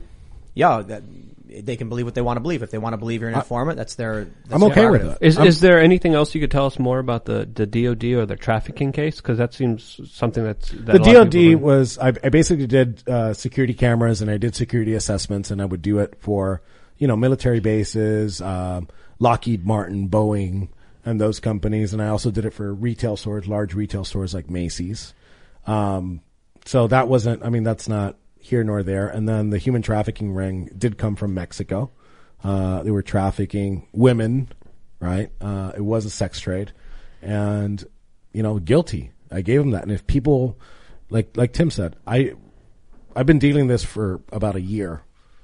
I don't care if somebody loves me or hates me for that story. I'm going to say my truth, and if you accept it, you accept it. If you don't, you don't. Um, that's not my problem. You're saying you Well, helped the FBI bust a ring of human traffickers, but that you feel guilty for having done that, or you feel like people are gonna say, "Hey, bad on you for helping the FBI. I mean, I'm not going to tell you I'm proud of it either. Oh, I think that's a good thing you did. I mean, I'm not going to tell you I'm proud of it or or I feel guilty for it, but I am going to tell you I just this is my truth, and either you accept it or you don't. Well, let, us talk about where people get suspicious. So, uh, what, what was it? January 4th? January fourth, You got, you got stopped and arrested in DC? yes. And so, so what happened? Um, so to know what happened January 4th, you got to go back to December 12th. On December 12th, there was a banner that was burnt, a BLM banner, um, that came off of a church, which I didn't know it came off a church. And on December 13th, the Metropolitan Police Department and the FBI Washington field office, uh, put some pictures up of Proud Boys that weren't even in the area. Um, and said, we're looking for these individuals because we're investigating a hate crime. Now, if people don't know, even if it's a misdemeanor, if there's a hate crime modifier, that could put you years in jail. I don't know if you guys heard the the person that pulled down the rainbow flag and burned it. They gave him Yeah. 15 years. Okay. So the very next day on my podcast live, um, I admitted to burning that banner, and uh, also on my Parler, I admitted to burning it. Um, there was a warrant out for my arrest shortly after that. I knew going into DC that I'd be arrested. I knew it. That's why I flew January 4th because DC is a no bail state. I'd be let out on January 5th and then I can go, I can go watch the president speak. At that time, obviously remember, we didn't know that, uh, the Capitol was going to be breached or anything like that. We just wanted to have a good time and see the president speak and get trashed like we usually do. Um, so I flew into DC. My number one mistake is I put, I sell, uh, magazines, uh, laser engraved magazines on my website. And I did bring two empty magazines, not pistols, like a lot of people, um, have accused me of.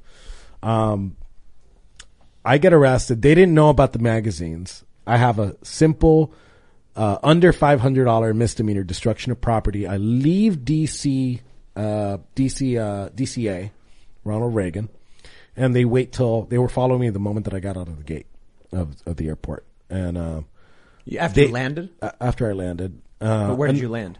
in DCA. Oh, okay. In Reagan. Back. and uh, I I got in an Uber and I was driving into DC, and I mean they came to get me like I was Noriega for a misdemeanor. Again, they didn't know anything about the magazines, even though the magazines by themselves aren't really dangerous. Uh, the whole they had a whole SRT team, ARs pointing at the Uber. Um, there was a there was a news camera. The crazy part about this, and I swear to you, there was a news camera, full size news camera, pointing at um at this everything that was going on. I haven't seen that footage yet, but um Was it CNN or? I don't know. Okay. I don't know.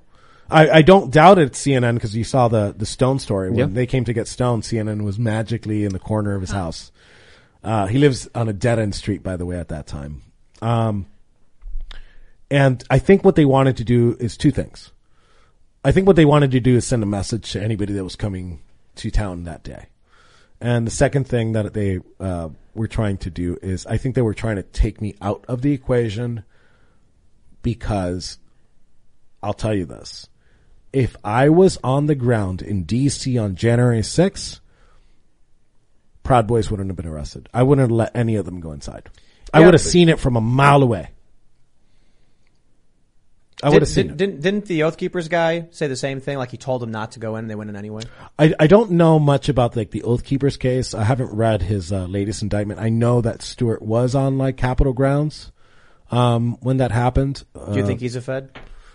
Uh, well, they hit him with if they're hitting a Fed with seditious conspiracy charges. Um, So that he can plead the fifth and won't testify because the defense teams wanted these guys to testify in their defense, and now they won't. in the J six, uh, in the J six committee, or you're talking for the cases? for these cases, one Mm-hmm. of the things that, uh, that people are concerned with is they have this guy's communications for a year. They don't charge him, and that and and uh, I don't know if it was him specifically, but there's been other cases where as soon as the defense says like we want this person to testify in, in our defense, they go, oh, we're charging him, and now he pleads the fifth. Tim, I find it weird, but I've been on the end where people have called me a Fed for the past year, Like right now. and yeah, probably on your live chat. right now. Yo, I, I, Luke But- and I were called feds endlessly back. You know, Luke probably still gets called a fed all the time. and I just like I've been on I've I've been on that side for a year, so I can't tell you if he is or isn't. I haven't really looked into it much, but I could tell you that everybody gets called a Fed at some point, and it's inevitable. And I think it's by design. You know, you see like COINTELPRO. You know, how do you? America's not going to die by murder. America's going to die by suicide. Now, put that in a microscope and put it into groups.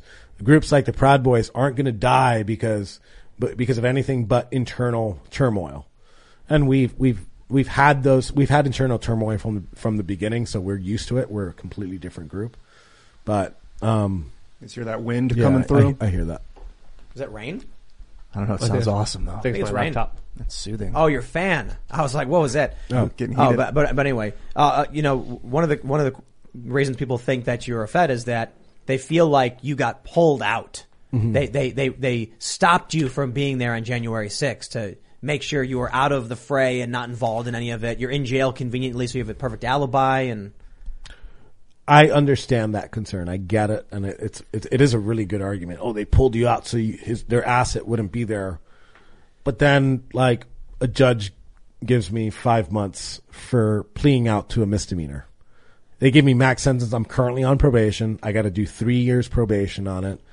Uh, I'm not going to say anything on on live right now, but you know anybody that was there on December 12th knows what happened, and I just think that it's meant to divide us. It's meant, we're very united right now, but they're trying to divide us. They're trying to make us fight with each other.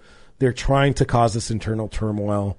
And I think now is not the time. Again, I, I'm just going to say my story. If people accept it, they do. But I'm speaking in general. I think that we need to get together and we need to focus because we're going to lose everything. is jail like is is isolation like mind breaking? Is it like psychosis inducing? if you're, and I'm not going to say if you're a weak minded individual, like anybody could be broken. I'll tell you, it was, and I was only there for a short time. I don't want to sound like I'm complaining because some of these guys have been there for over a year, you know? Um, but I was there for five months short. Uh, the first, The The- wind the comes in. wind. on the wind. The right. first two weeks was extremely difficult um, because it was straight isolation. You know, I come f- straight from the street. I'm a very social person. I'm around my family all the time, and they put me they put me in a six by four, and they lock you in for 23 hours a day. And at the beginning, I was uh, considered high profile, so they have me on like this Hannibal Lecter program. So when they let me out for an hour, they don't let me out with anybody else. I would walk the track, which is an indoor track with no no windows.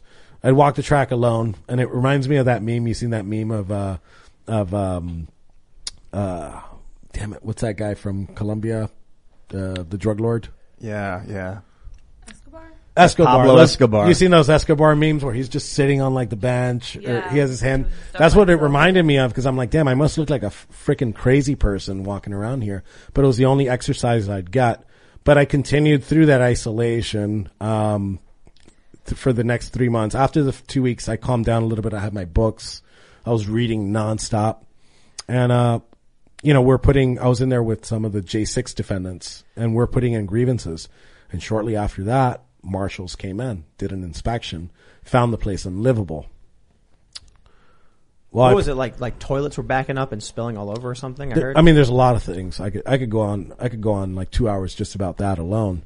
But it starts off with like medical, right? Um, over treatment, under treatment. It started out. My first experience is like some guy was having some type of medical issue where he passed out next to like my cell, right? It took them 20 minutes to come pick up this guy, and he was unresponsive. I don't know what happened to this guy. Um, I know that I was. Uh, I, I had problems sleeping when the doctor came by and I'm like, yeah, I have a problem sleeping. And the next day they come with like a little thing with like five different pills. They're like, you have anxiety. I'm like, you know what? I'm just not going to take this.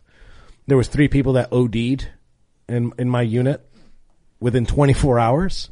from the med- from the medicine they gave them. Well, uh, yes, cause they would smoke. It, it was crazy. They'd smoke like some type of pill and then they'd mix it with like K2. Oh, Uh, okay. And then the more Yeah. the more severe things were, you know, your water'd be turned off for three days. You couldn't flush the toilet. You couldn't use the sink. There was no hot water for for anything except for uh, a shower. Um, there was multiple times where like people would flood and there's like there's crap, there's little crap shit in the water about an inch and you're it's it's flooded inside your cell and they'd leave it in there for like 2 days. They wouldn't let you out, you know, cuz it's flooded. They wouldn't let you out. They'd cut off your water and then they try to give you water in bags and there was like 24 hours that you wouldn't get one of those little bags. And when you get it, you know, you're like, like, uh, drinking it up. Um, abuses from, uh, the guards were prevalent, especially with the J6 protesters. Um, while I was in there, um, I mean, uh, attorney client privilege doesn't exist. They deni- denied me from seeing my attorney multiple times. And the, one of the times that they did, they put me in a hallway right? With two guards next to us, no walls in between us. There was no sense of privacy. You know, and we're talking about, you know, I'm, I'm being sued. It's, it's a war of attrition. They put me in jail.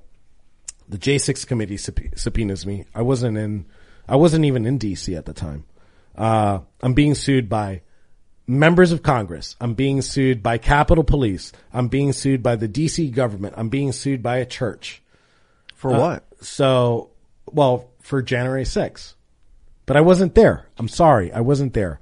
The church that's suing me is, doesn't even, wasn't the church that the banner was burned from. It's another church somewhere else. I don't even know where this church is. So what they're trying to do is they're trying to break me down. They're trying to expose me as an FBI informant so my own guys turn on me.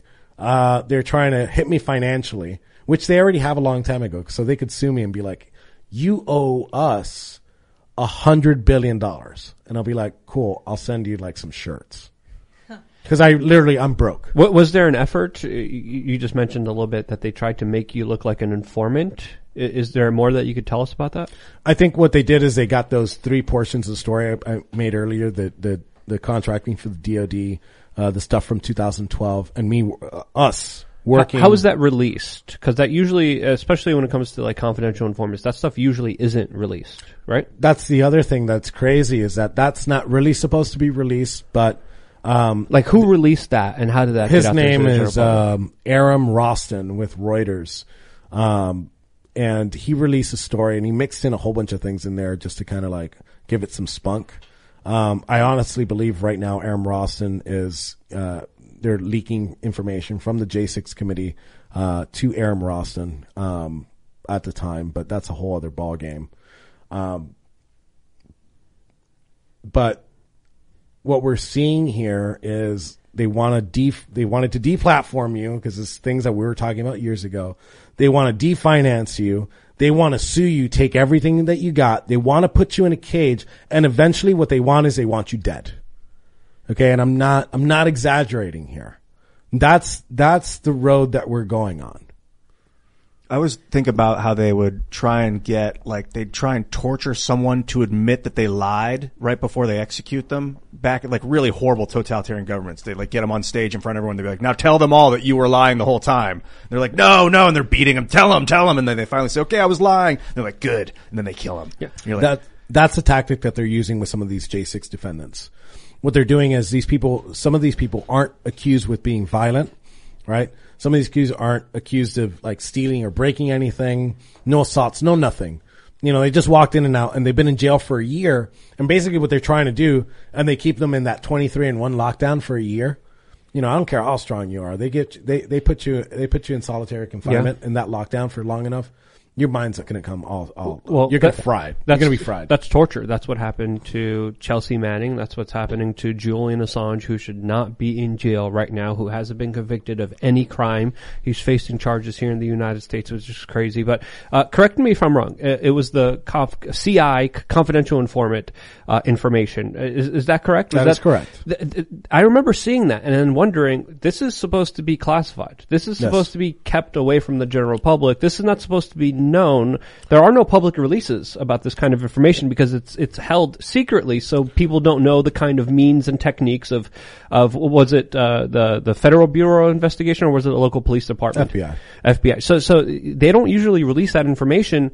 Uh, especially with such a high profile case because it actually puts the case in, in jeopardy, doesn't it? Well, here's here's the the kicker. on that article, I don't know if that's what you're watching right now. On that article, this journalist, I've never heard this. I've never heard this before. Besides being able to get these records, he was able to get the judge to give comment on the case and the ex prosecutor on the case, um, to give comment on, on what happened on those proceedings, right? So I think that that's why I honestly think that that story, um, was timed to, to cause turmoil. I think that's what they wanted to do. Now you made a statement about uh, your truth. Wh- what is your truth? On, on what? Uh, you made a statement say, uh, uh, before when, when we were talking about this, saying this is my truth. Uh, Yeah. Specifically with you know all the accusations. In short, I just kind of wanted to ask you an open-ended, generalized question. What is your truth? My truth is, um, I've, I, I can't cuss here. I've screwed up many times in my life. I'm not a perfect person. Like some people put me on like this pedestal as like this person that you should follow. I'm not the most moral person in the world. Okay. And I've screwed up. I'm not proud of what happened in 2012, but I did it. But the truth is now there is no truth to, hey, you're working with the feds, right? And again, that story just doesn't bother me anymore. I love my bros. I love my family. I, before jail, uh, if I was on this show, I'd tell you I love my country. I can't tell you that anymore. I can't. My priorities have changed since I've gone in. I love the Constitution, but I don't love this fascist thing. I, I don't. I can't. I can't tell you. My priorities were my God, my family, my country.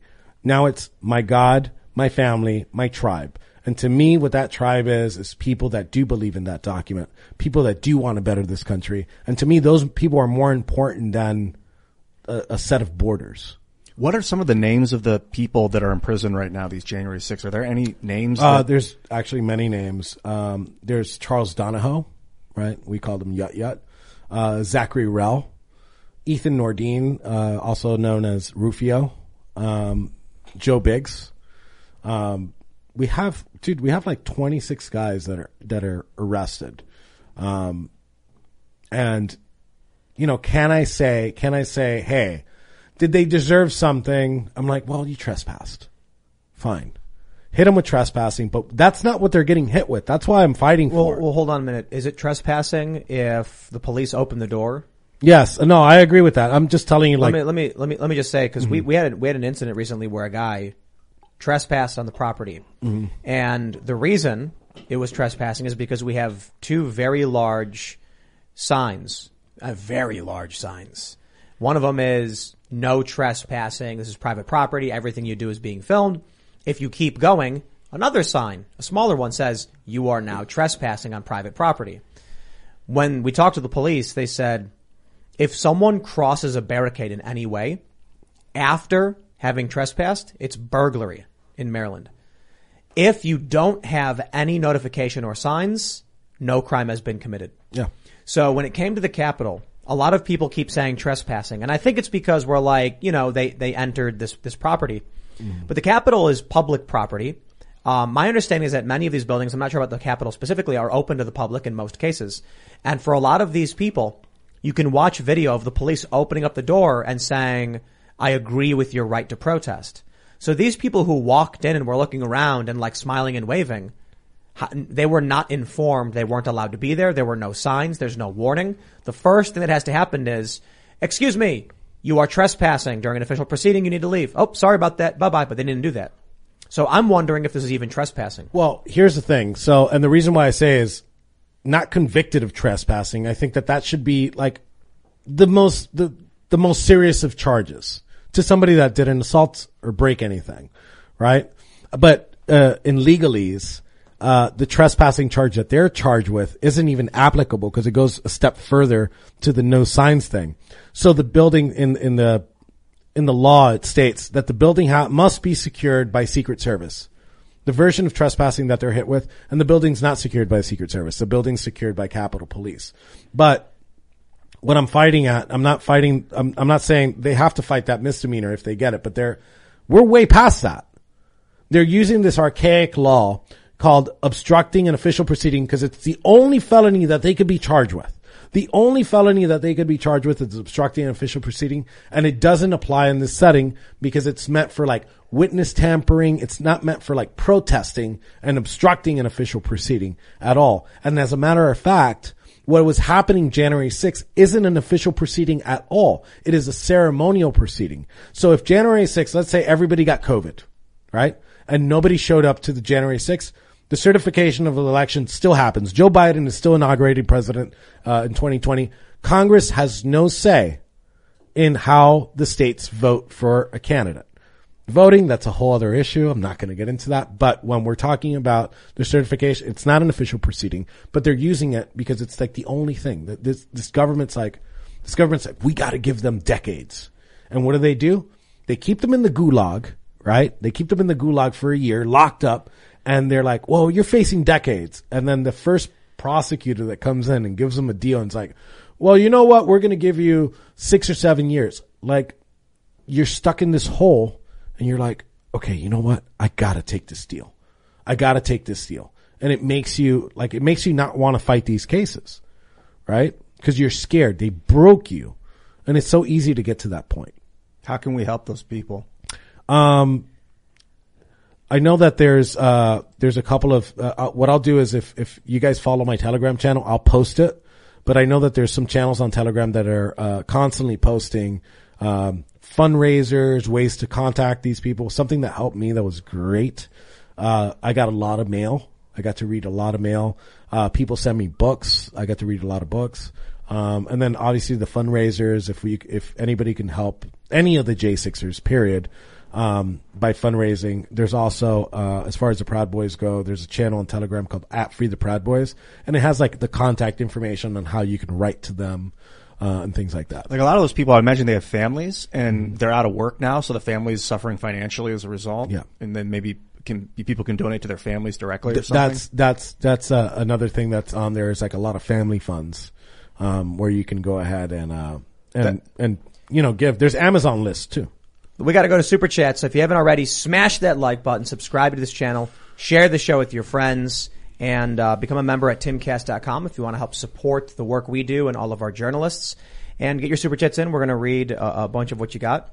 All right, we got Marcus A. Lundy says, listen to Will of the People yesterday, and I have to ask, where the hell did that voice come from? 1010 download and we'll listen again. Thank you very much, good sir. Yeah, uh, for those that may be new to the show, we used to do jam sessions on Friday nights. I have been uh, playing music since I was like seven years old: drums, guitar, vocals. We, we're working on a bunch of new songs. We got Ian jamming on a lot of these songs. Oh, man. We're working with Pete Parada, formerly of the Offspring, doing drums for a bunch of our songs. Really, really. Uh, it is an honor and a privilege, and hopefully we can get Mr. Phil Labonte of All That Remains. He expressed interest in collaborating on a song. That would be amazing. And uh, if you haven't already, you can check out Will of the People on YouTube. Uh, it's uh, a video on this channel, and it is my music video about the cycle of revenge, violence, and revolution. All right. Let's see what we got.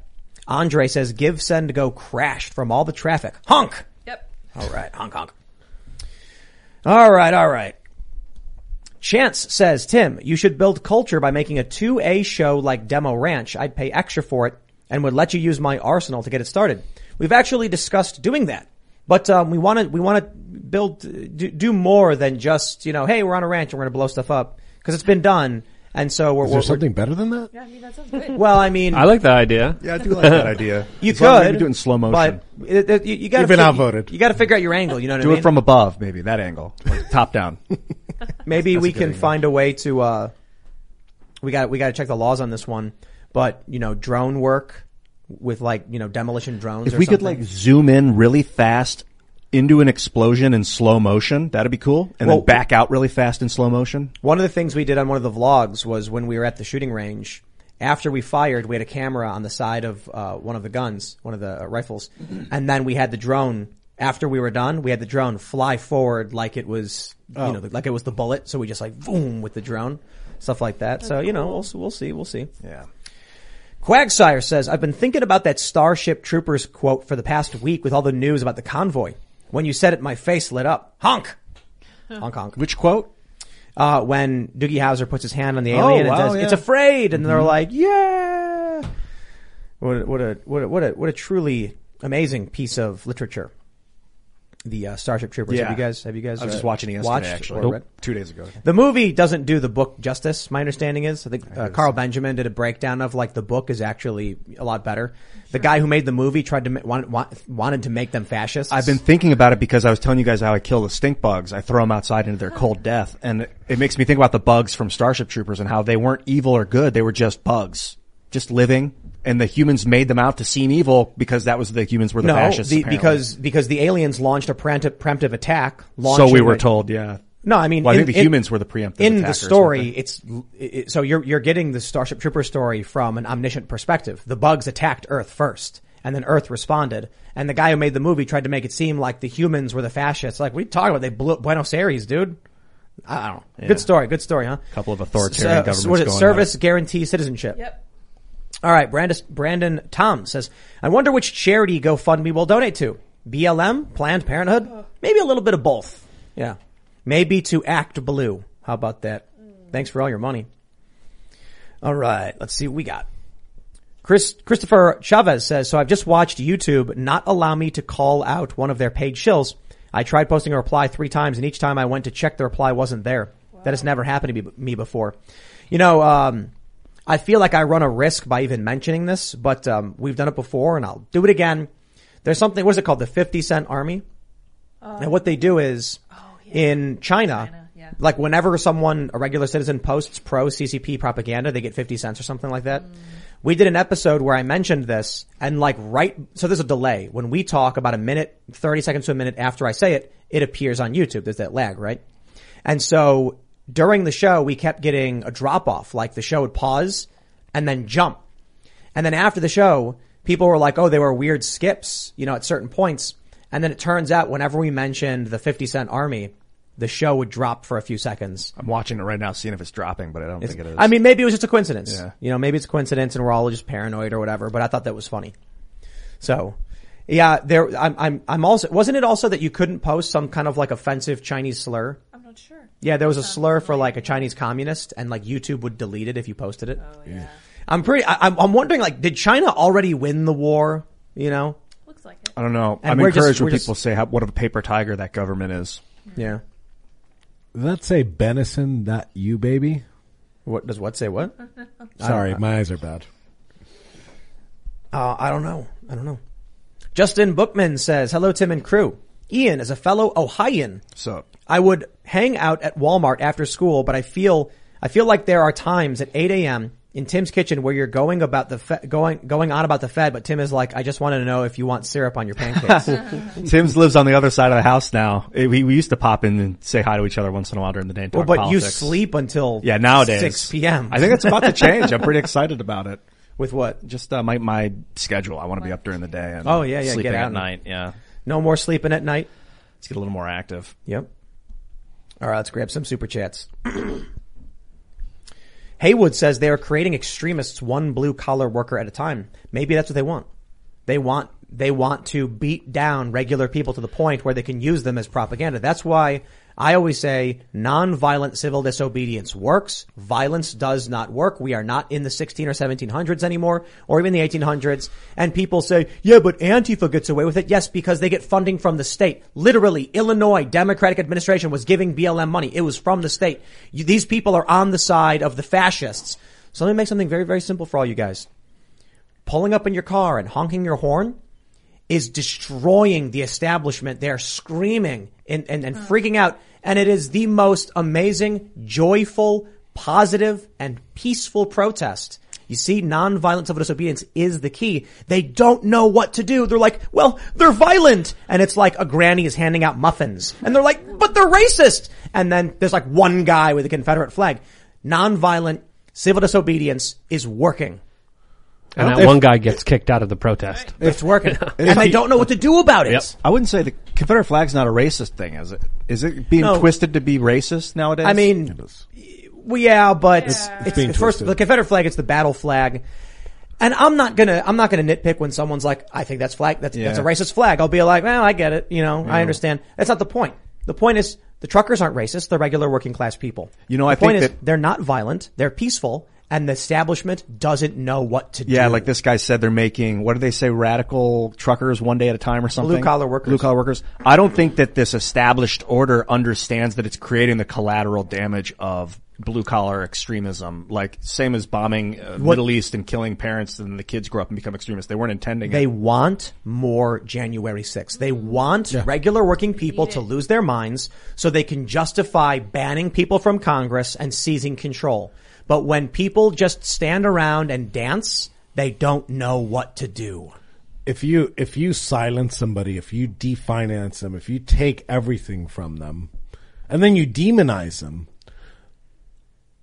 do you think that that person's going to rationalize, or do you think that that person's going to be radicalized? Yeah, exactly. Like people aren't going to go, oh, okay, you know what? You're silencing me. You're calling me names. I'm broke. You know what? Maybe I'm wrong. That's not going to happen. I don't get It's not going to happen. it's a conversation I've had with a, a really good friend of mine about platforming people. He's like, you're directly contributing to the rise of the fascist state of the United States by platforming people like you, for instance, because of our conversation. But first of all, he doesn't know who you are. He's just heard your name. He heard the media reports. And like, dude, if you try and stifle people, especially people you don't agree with and, and force them underground, they don't go away and the ideology doesn't disappear. Yeah, it, it, it goes into the corner and festers and, and rots and grows. I think what the reason, the real reason why people hate me is I'm really, really good at making fun of people. I don't even Like I think, got a knack for it. I don't think people understand, know who you are enough to hate you. It doesn't, That's true. It's true of, of Rogan. These people have not watched any of his episodes. No. Let's read some more. We got Flick Off says, if you guys get Dan Crenshaw on, please ask him about being one of the Clou- one of Klaus Schwab's young global leaders. Would also like to hear Luke's opinion on it. I actually have an, a statement on this. First, the first thing is we were supposed to have Dan yesterday, but they had to vote, and so it went all night. But he did reschedule. I'm uh, uh, I'm grateful that he wants to come on the show. I look forward to talking to him. And he he already responded to me about this. He said that he had nothing to do. I'm, I'm paraphrasing, but basically, the uh, World Economic Forum creates their own editorial list, like Forbes 30 under 30. They decide to just highlight people they think are prominent figures, and he had nothing to do with it. And now, because they put his name on it, everyone thinks he's involved with the World Economic Forum, which he's not. Well, people are concerned because there's a video going around right now that I tweeted myself from Klaus Schwab in 2017, literally bragging about how he claims to penetrate the Canadian government, the Argentinian government, the French government, and how half of the cabinet members of the Trudeau government are from the World Economic Forum. So, because of that, people are, you know, tr- triggered and concerned about people being associated with it, and and that's why I was really looking forward to that conversation. I think you know uh, Dan should either disavow or publicly say that he does not want to be a part of that list and say uh, and ask them to take I, them off. I so when I when when I was talking to him to ask him to come on the show, he meant come come on the show. He mentioned that he's like he's like, dude, I had nothing to do Yeah, with that. that's great. Let them make a So, statement and, and saying, I don't agree with the World Economic Forum. I don't agree with their vision. This is what I personally think. Hey, And give me that box right there. And if, if that would have happened, uh, I think that would have been very important, and I think a lot of people would have respected that, and, and, and especially if they could get an honest point of view of where he stands on this very powerful organization that has mobilized the corporate world, the government world towards creating a great reset. What's his ideas about the great reset? What's his ideas about the 2030 vision? Would love to hear about it.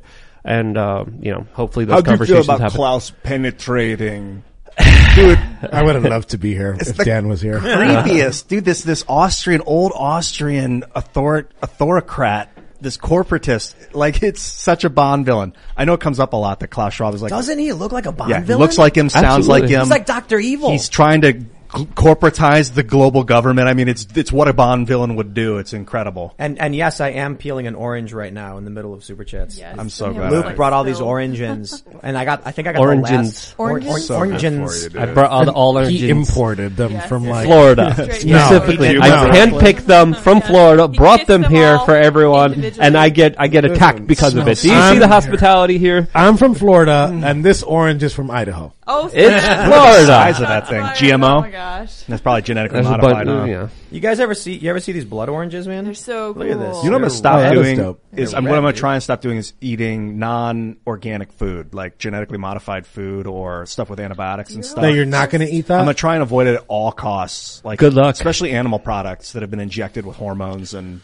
Well, let's let's let's, and stuff. let's read some more super chats though. I want to make sure we're, we're Thank you, giving people. Rick Hunter says Enrique has been disavowed. Take your colors off. No, great. Have you been disavowed? I have not been disavowed. I've been the opposite of disavowed. But yeah, I'm actually surprised that in the super chats I've only gotten one of those comments. All right. Just Revenant says, "Hey Luke, is Alex Jones Bill Hicks?" That's, We'll never tell.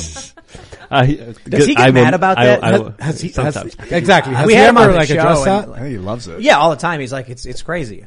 I, I But we Bill had him here, and I asked him, and I, I, I accidentally said Bill Burr. so it's like, "Are you Bill Burr?" He's like, "What? No." Does and then I was like, "Oh, Bill Hicks." Yeah. I cannot say- expose such big truths. Does he say it's a conspiracy theory? Yeah. Oh, you know what? Alex admits it. Yeah. Conspiracy theory. No. Alex is, I, I think people need to understand a lot of his show is like sensationalized. And I don't mean that he's not, I, I'm not saying like he, I I think he, he's putting on a show is, is what I mean to say. And if you, when you actually talk to him, he can very calmly break you down, like break down these stories and walk from point A to point B for you. But I gotta admit, when he goes on Joe Rogan and he's like, human animal hybrids, and, and, and they're building these 5G towers and blah, I'm You know, like, whoa. when he came on the show the first time, he was telling us about Klaus Schwab. It was the first time I ever heard about Klaus Schwab. Mm. And he also mentioned Klaus and another guy together. Yo. And I don't remember the other guy's name, but we got to figure that out because he was just as intertwined as Klaus in all this. It was more than just Klaus. I don't want to pin it on him. Alex comes on the show with Phil Labonte. And, uh, and I'm like, let's talk about immigration. And then within 30 seconds, Alex is like, so, so when Thomas Jefferson was rule, was running the Illuminati, all right, George Washington's writing a letter. And then I'm like, Phil, help. And he goes, yes. I'm like, what are you doing? You're supposed to be helping control this. Uh, it was fun though. He's really stuff. smart. He is, he is Alex? very, very like, he remembers dates, uh, numbers, people, dates of births. Uh, the guy's a walking encyclopedia. I love him. Yeah. He's great. All right, let's read some super chats. We got Vision Quest. He says, spending our Friday evening watching Timcast IRL on one- on one TV and Viva Frei on another. Thank you both for doing what you do so well. Could use another honest journalist up there, Luke. You Ask gonna him go which to one he likes more.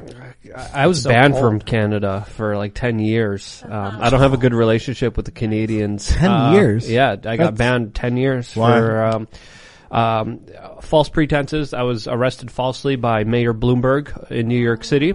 Uh, all the charges were dropped, but as soon as I came up to the border, the Canadian uh, Mounties stopped me, interrogated me, uh, went through all of my devices, went through all of my clothing, every little piece of uh, thing. They tore everything apart, had dogs all over my place, and uh, then they told me that I was uh, a, criminal. I was arrested, and I have a criminal record according to the FBI, which I never had. I've been arrested a number of times, never found guilty. Arrested seven times, uh, always charges dropped because it was always for the crimes of journalism and asking people hard questions. And they said I was convicted when I never was. So you were, you were banned for 10 years. Banned for 10 years. They're And like, don't come back in that's- Canada for 10 years. Then I got a lawyer. I fought it and I was actually able to go to Canada within the oh. seventh year. That's, I- I but I had, that's super- uh, actually super cute. I see- I I have been banned from Canada for life and I've never stepped foot in the country. Wow. For what? Wow. I see, I see someone, oh, God. Canada designated the Proud Boys a domestic terrorist group over there. and the Canadian Proud Boys never even go out to like rallies.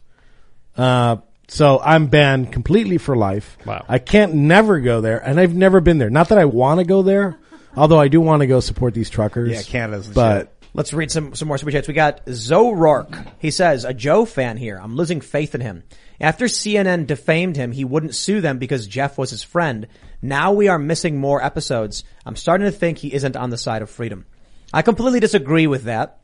Uh, I certainly think Joe is one of the most important individuals fighting for free thought and freedom, and he defended his podcast with Malone and Peter McCullough, and I respect that greatly. And um, let's be real, like when Joe had me on the show the first and second times, he he helped lift me up tremendously.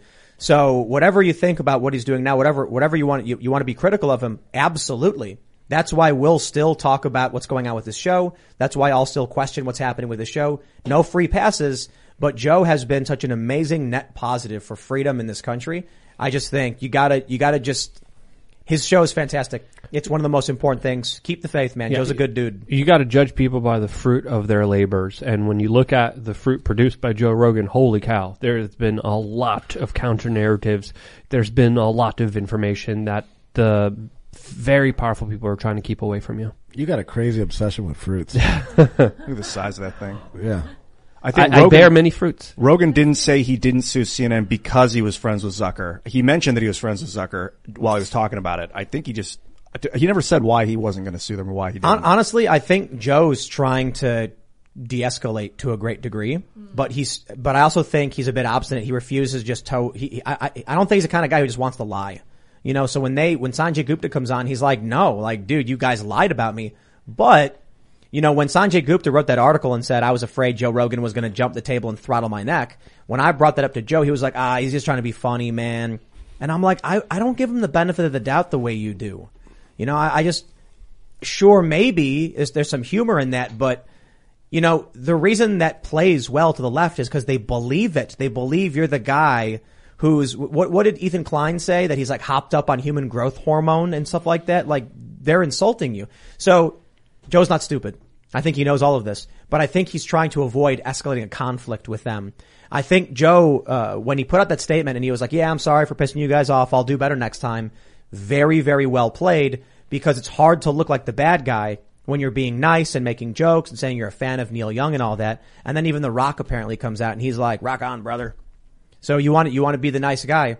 There was a, there was a hit piece that was written about him and this guy was like, I started watching several episodes and I came across one with Joe Rogan and Tim Pool and he refers to me in like, I forgot what he said about me. He said that I was like, um, not, not an extremist, but, uh, I forgot what word he used. Basically that I'm, it's like passionate, but in a negative way, whatever he was saying. That I'm like partisan and, you know, hyper focused and, um, you know, to a degree like, I forgot, I forgot yeah, the word he used. you'll think of it. I know what you're talking about. But he was he was basically saying that I was fervent. You know, that I was like, rah, and Joe was much more like, well, calm down there, buddy, And you know? And I think that's Joe's, that- that- that's how he, that's how he plays it. You know? He wants to have on people like Josh Zepps. You know, that's the guy who claimed that the, uh, internment camps in Australia were just international arrival bungalows. Oh. And then they started taking people from their homes and bringing them to there, which makes it an internment camp. At the very least, like the most modest definition. So Joe will have him on and, and just be like, okay, you know, I, you know, he made me look bad and, you know, I, I love the guy, so thank you. And he's very, very polite about it. I think that's his play. Yeah, I, I get the whole wanting to get along with everybody and wanting to smooth it over and kind of be like the penultimate diplomat. But also, if you see somebody torturing somebody else, like, and if it's your brother that's getting tortured, like you kind of gotta not be a diplomat anymore. Now it's time to take action. Well, Joe did, agree. I, I, Joe did end up defending me on, on two occasions from that guy's insults though. So it's like, you know, look, I, I, I think Joe's a good dude. I'm eternally grateful for him having me on his show because it, it like, I gained like 300,000 subscribers the first time I went on his show. It was nuts. Then he, he invites me on to meet with Jack Dorsey and I, I, I told him on the was phone. great. I was like, I was like, Joe, uh, I'll do this show, but I'm like a little baby bird and you're kicking me out of the nest here, buddy. Like, I was like, I've got like a hundred, I got like 180,000 subscribers on YouTube and you're asking me to go have a conversation with the CEO and like the chief legal for the, one of the biggest companies in the world. And he was like, you're a smart guy, dude. You can do this. And I was like, I was like, I'm not scared. I'm You just kicked like, ass on that one. I was like, all right, let's do it. I, I didn't prepare. I was just like, I don't know, man. I'm a guy. I'm gonna sit in chair. I'm gonna talk about stuff. But, uh, uh dude, uh, the, the dude's a, he's, he's a good guy. And, and he, and, and I'll tell you this, when we all got sick, Joe, uh, covered the cost for us on, on our treatments. So nice. And he was just that's like, nice. he's like, I appreciate you coming on my show, man. So look, I'm not gonna, I'm never gonna be someone who's gonna give free passes to anybody. I want to know why those episodes got pulled down because I think his show is so important. I think he's a good dude. If Joe has some kind of privacy issue or business issue and he can't tell me, I'm not gonna, I'm not gonna cry or complain about it. I trust him. I, I trust that he's gonna do, that he, he's gonna do the right thing. And I think he's proven that by having Dr. Malone on his show. So just, hopefully we, we have the faith. We remain critical when we need to be, but Joe's one of the good ones, man. Keep the faith. He's, he's got an amazing show and he's a good dude. And he took care of us. That's right. Yeah, man. So thank you for that. Seriously. All right. And we got this one from Kuai Matters. Eastern Europe knows about Joe Rogan and anyone not bought and anyone that isn't mentally ill sees that as, sees this as a power grab and it always starts with the U.S. Greetings from beyond the Iron Curtain. Hmm. Well, hello there. The FCB says Fedcast IRL. Somebody, somebody in the Two. I got two. no, no, somebody in the chat said Luke is a Fed. Oh, Oh, Okay. double fed. Dude, you guys, you guys got to pump those numbers up on all there. fed all night. It's Oh, two dude. to one right now. During It's embarrassing. Not I, guilty. You, you know what sir. I get? I get tons of people saying like, "How does Tim fund this show? This is insane." I've seen a bunch of comments where they're like, "How does Tim have that building? This doesn't make sense. His channel's not that big." And I'm like, I don't think people realize how business works. Yeah. And we have a website, and we have memberships, and we sell merch, and we, you know, all that stuff. I always get asked, uh, how do you, how do you make all this money to fly everywhere? I'm like, what do you think? I don't work for a living? apparently not. What- like what are your- plane tickets can be seventy bucks if you I- fly, fly regional and small planes. Not only that, I live in MIA, which is like the cheapest airport in the country. I go to Colorado round trip for 60 bucks. Nice. Yeah, my flight here was like a hundred bucks. Yeah, it was Yeah. not much. so great. All right. Miklos says, Tim, shadow banning is a thing. If I wouldn't be subbed and notified, I wouldn't get your content. And that's true. And you know what's really frustrating? Several times on this show, I've been like, oh, I want to pull up this Instagram post from, from Sargon, Carl Benjamin. and I go on Instagram and I type in his name and it doesn't come up. Yeah. And I'm like, I follow the guy. Okay. And Instagram doesn't show me his account. And then I have to like manually go to a browser and type it in because if you, I, like I go to search, I type in Carl Benjamin, I type in his username, Carl Benjamin 100, it won't come up. I'm like, how am I supposed to go to his profile? So I go to my own follower list, my own following list, and I scroll through until I find the account because I'm following it, and then I go in. Yo, shadow banning's, it's real and it's insane. All right, we'll grab a couple more.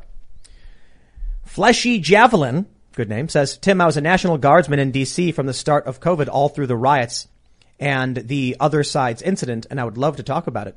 Send an email to spintheufo at gmail.com. I'd be interested And, uh, in that one. Lydia will look for uh, the email from Fleshy Javelin. Sounds great. I'll There be you looking go. forward to that one. Great name. Also, with the super chat before, it's not just shadow banning. It's also Instagram saying, "Don't follow this person. He spreads dangerous misinformation," as they did to me a few weeks ago. And they're doing it now to Maajid Nawaz. I don't know. Crazy. I don't know what Instagram, Facebook, or YouTube looks like anymore. I have no idea, Nice. and I haven't known for three years. Man. Not missing It's All thing. right. You're not missing Yeah. out. No, Ro- no. Roadrunner says Ian rolled higher on the die today.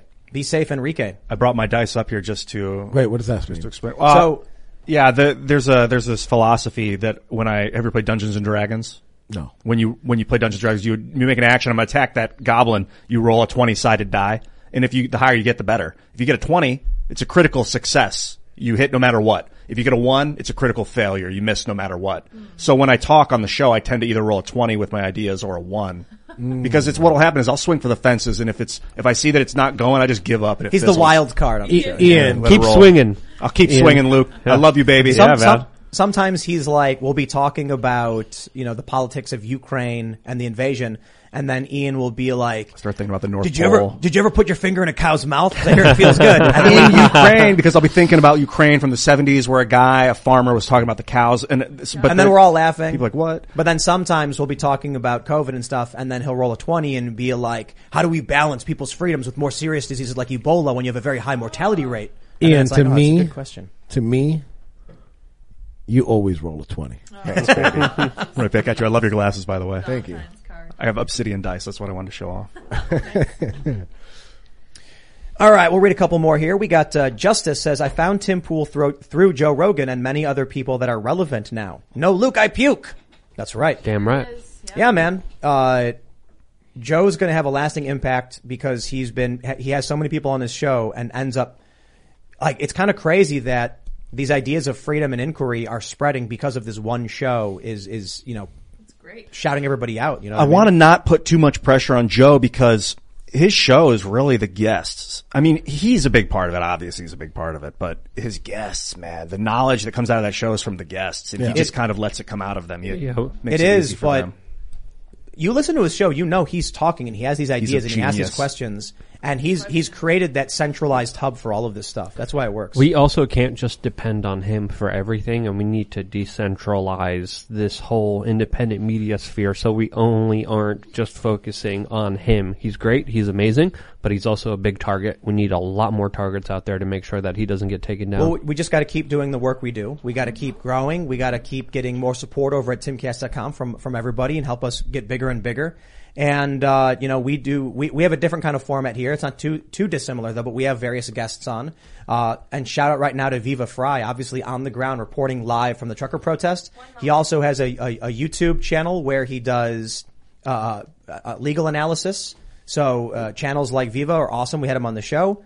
Super cool. What were you, what were you saying? No, I didn't say anything. That Oh. was a weird uh, noise. Yeah, that was Yeah, my phone made a weird noise. Yeah, I started talking to him. That was Yeah. your phone? They're Yeah. listening. I oh. Is was it the like, radio? what? No, it's Creepy. I don't know All what right, well, going on here. my friends, if you haven't already, smash that like button, subscribe to the channel, share the show with your friends if you really want to help out. If you want to support us directly, go to timcast.com, become a member. You can follow the show at timcastirl everywhere. You can follow us on Instagram for clips. You can follow me personally at timcast everywhere and especially on Instagram.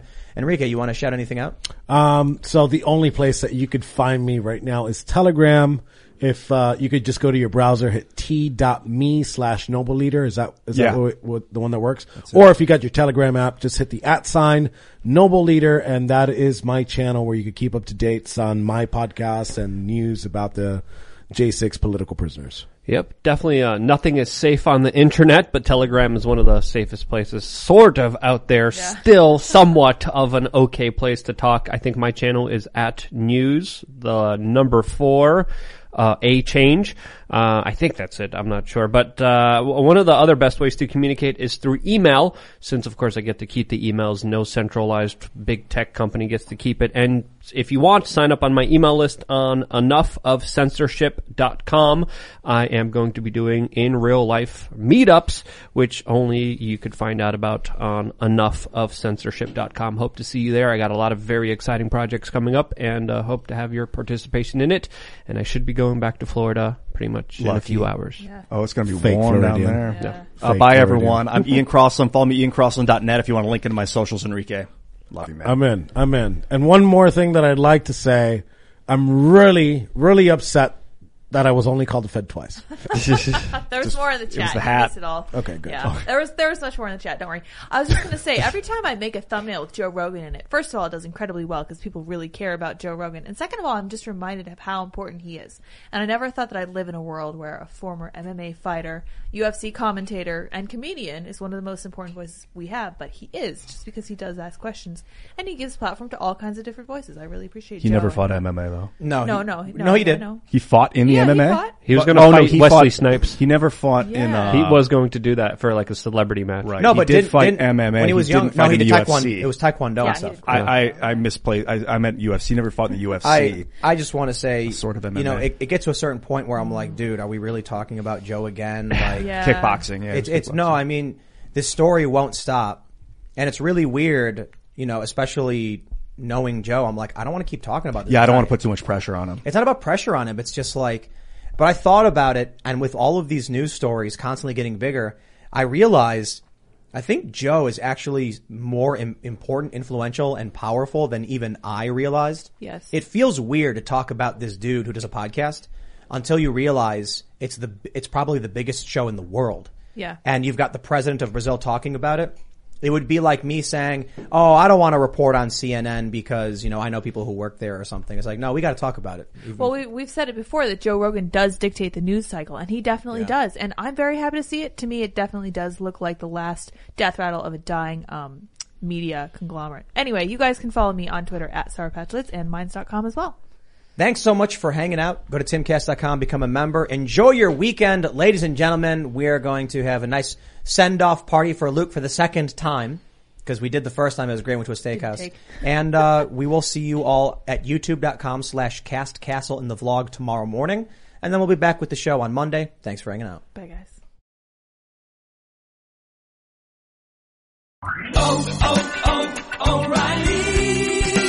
You need parts? O'Reilly Auto Parts has parts. Need them fast? We've got fast. No matter what you need, we have thousands of professional parts people doing their part to make sure you have it. Product availability. Just one part that makes O'Reilly stand apart. The professional parts people.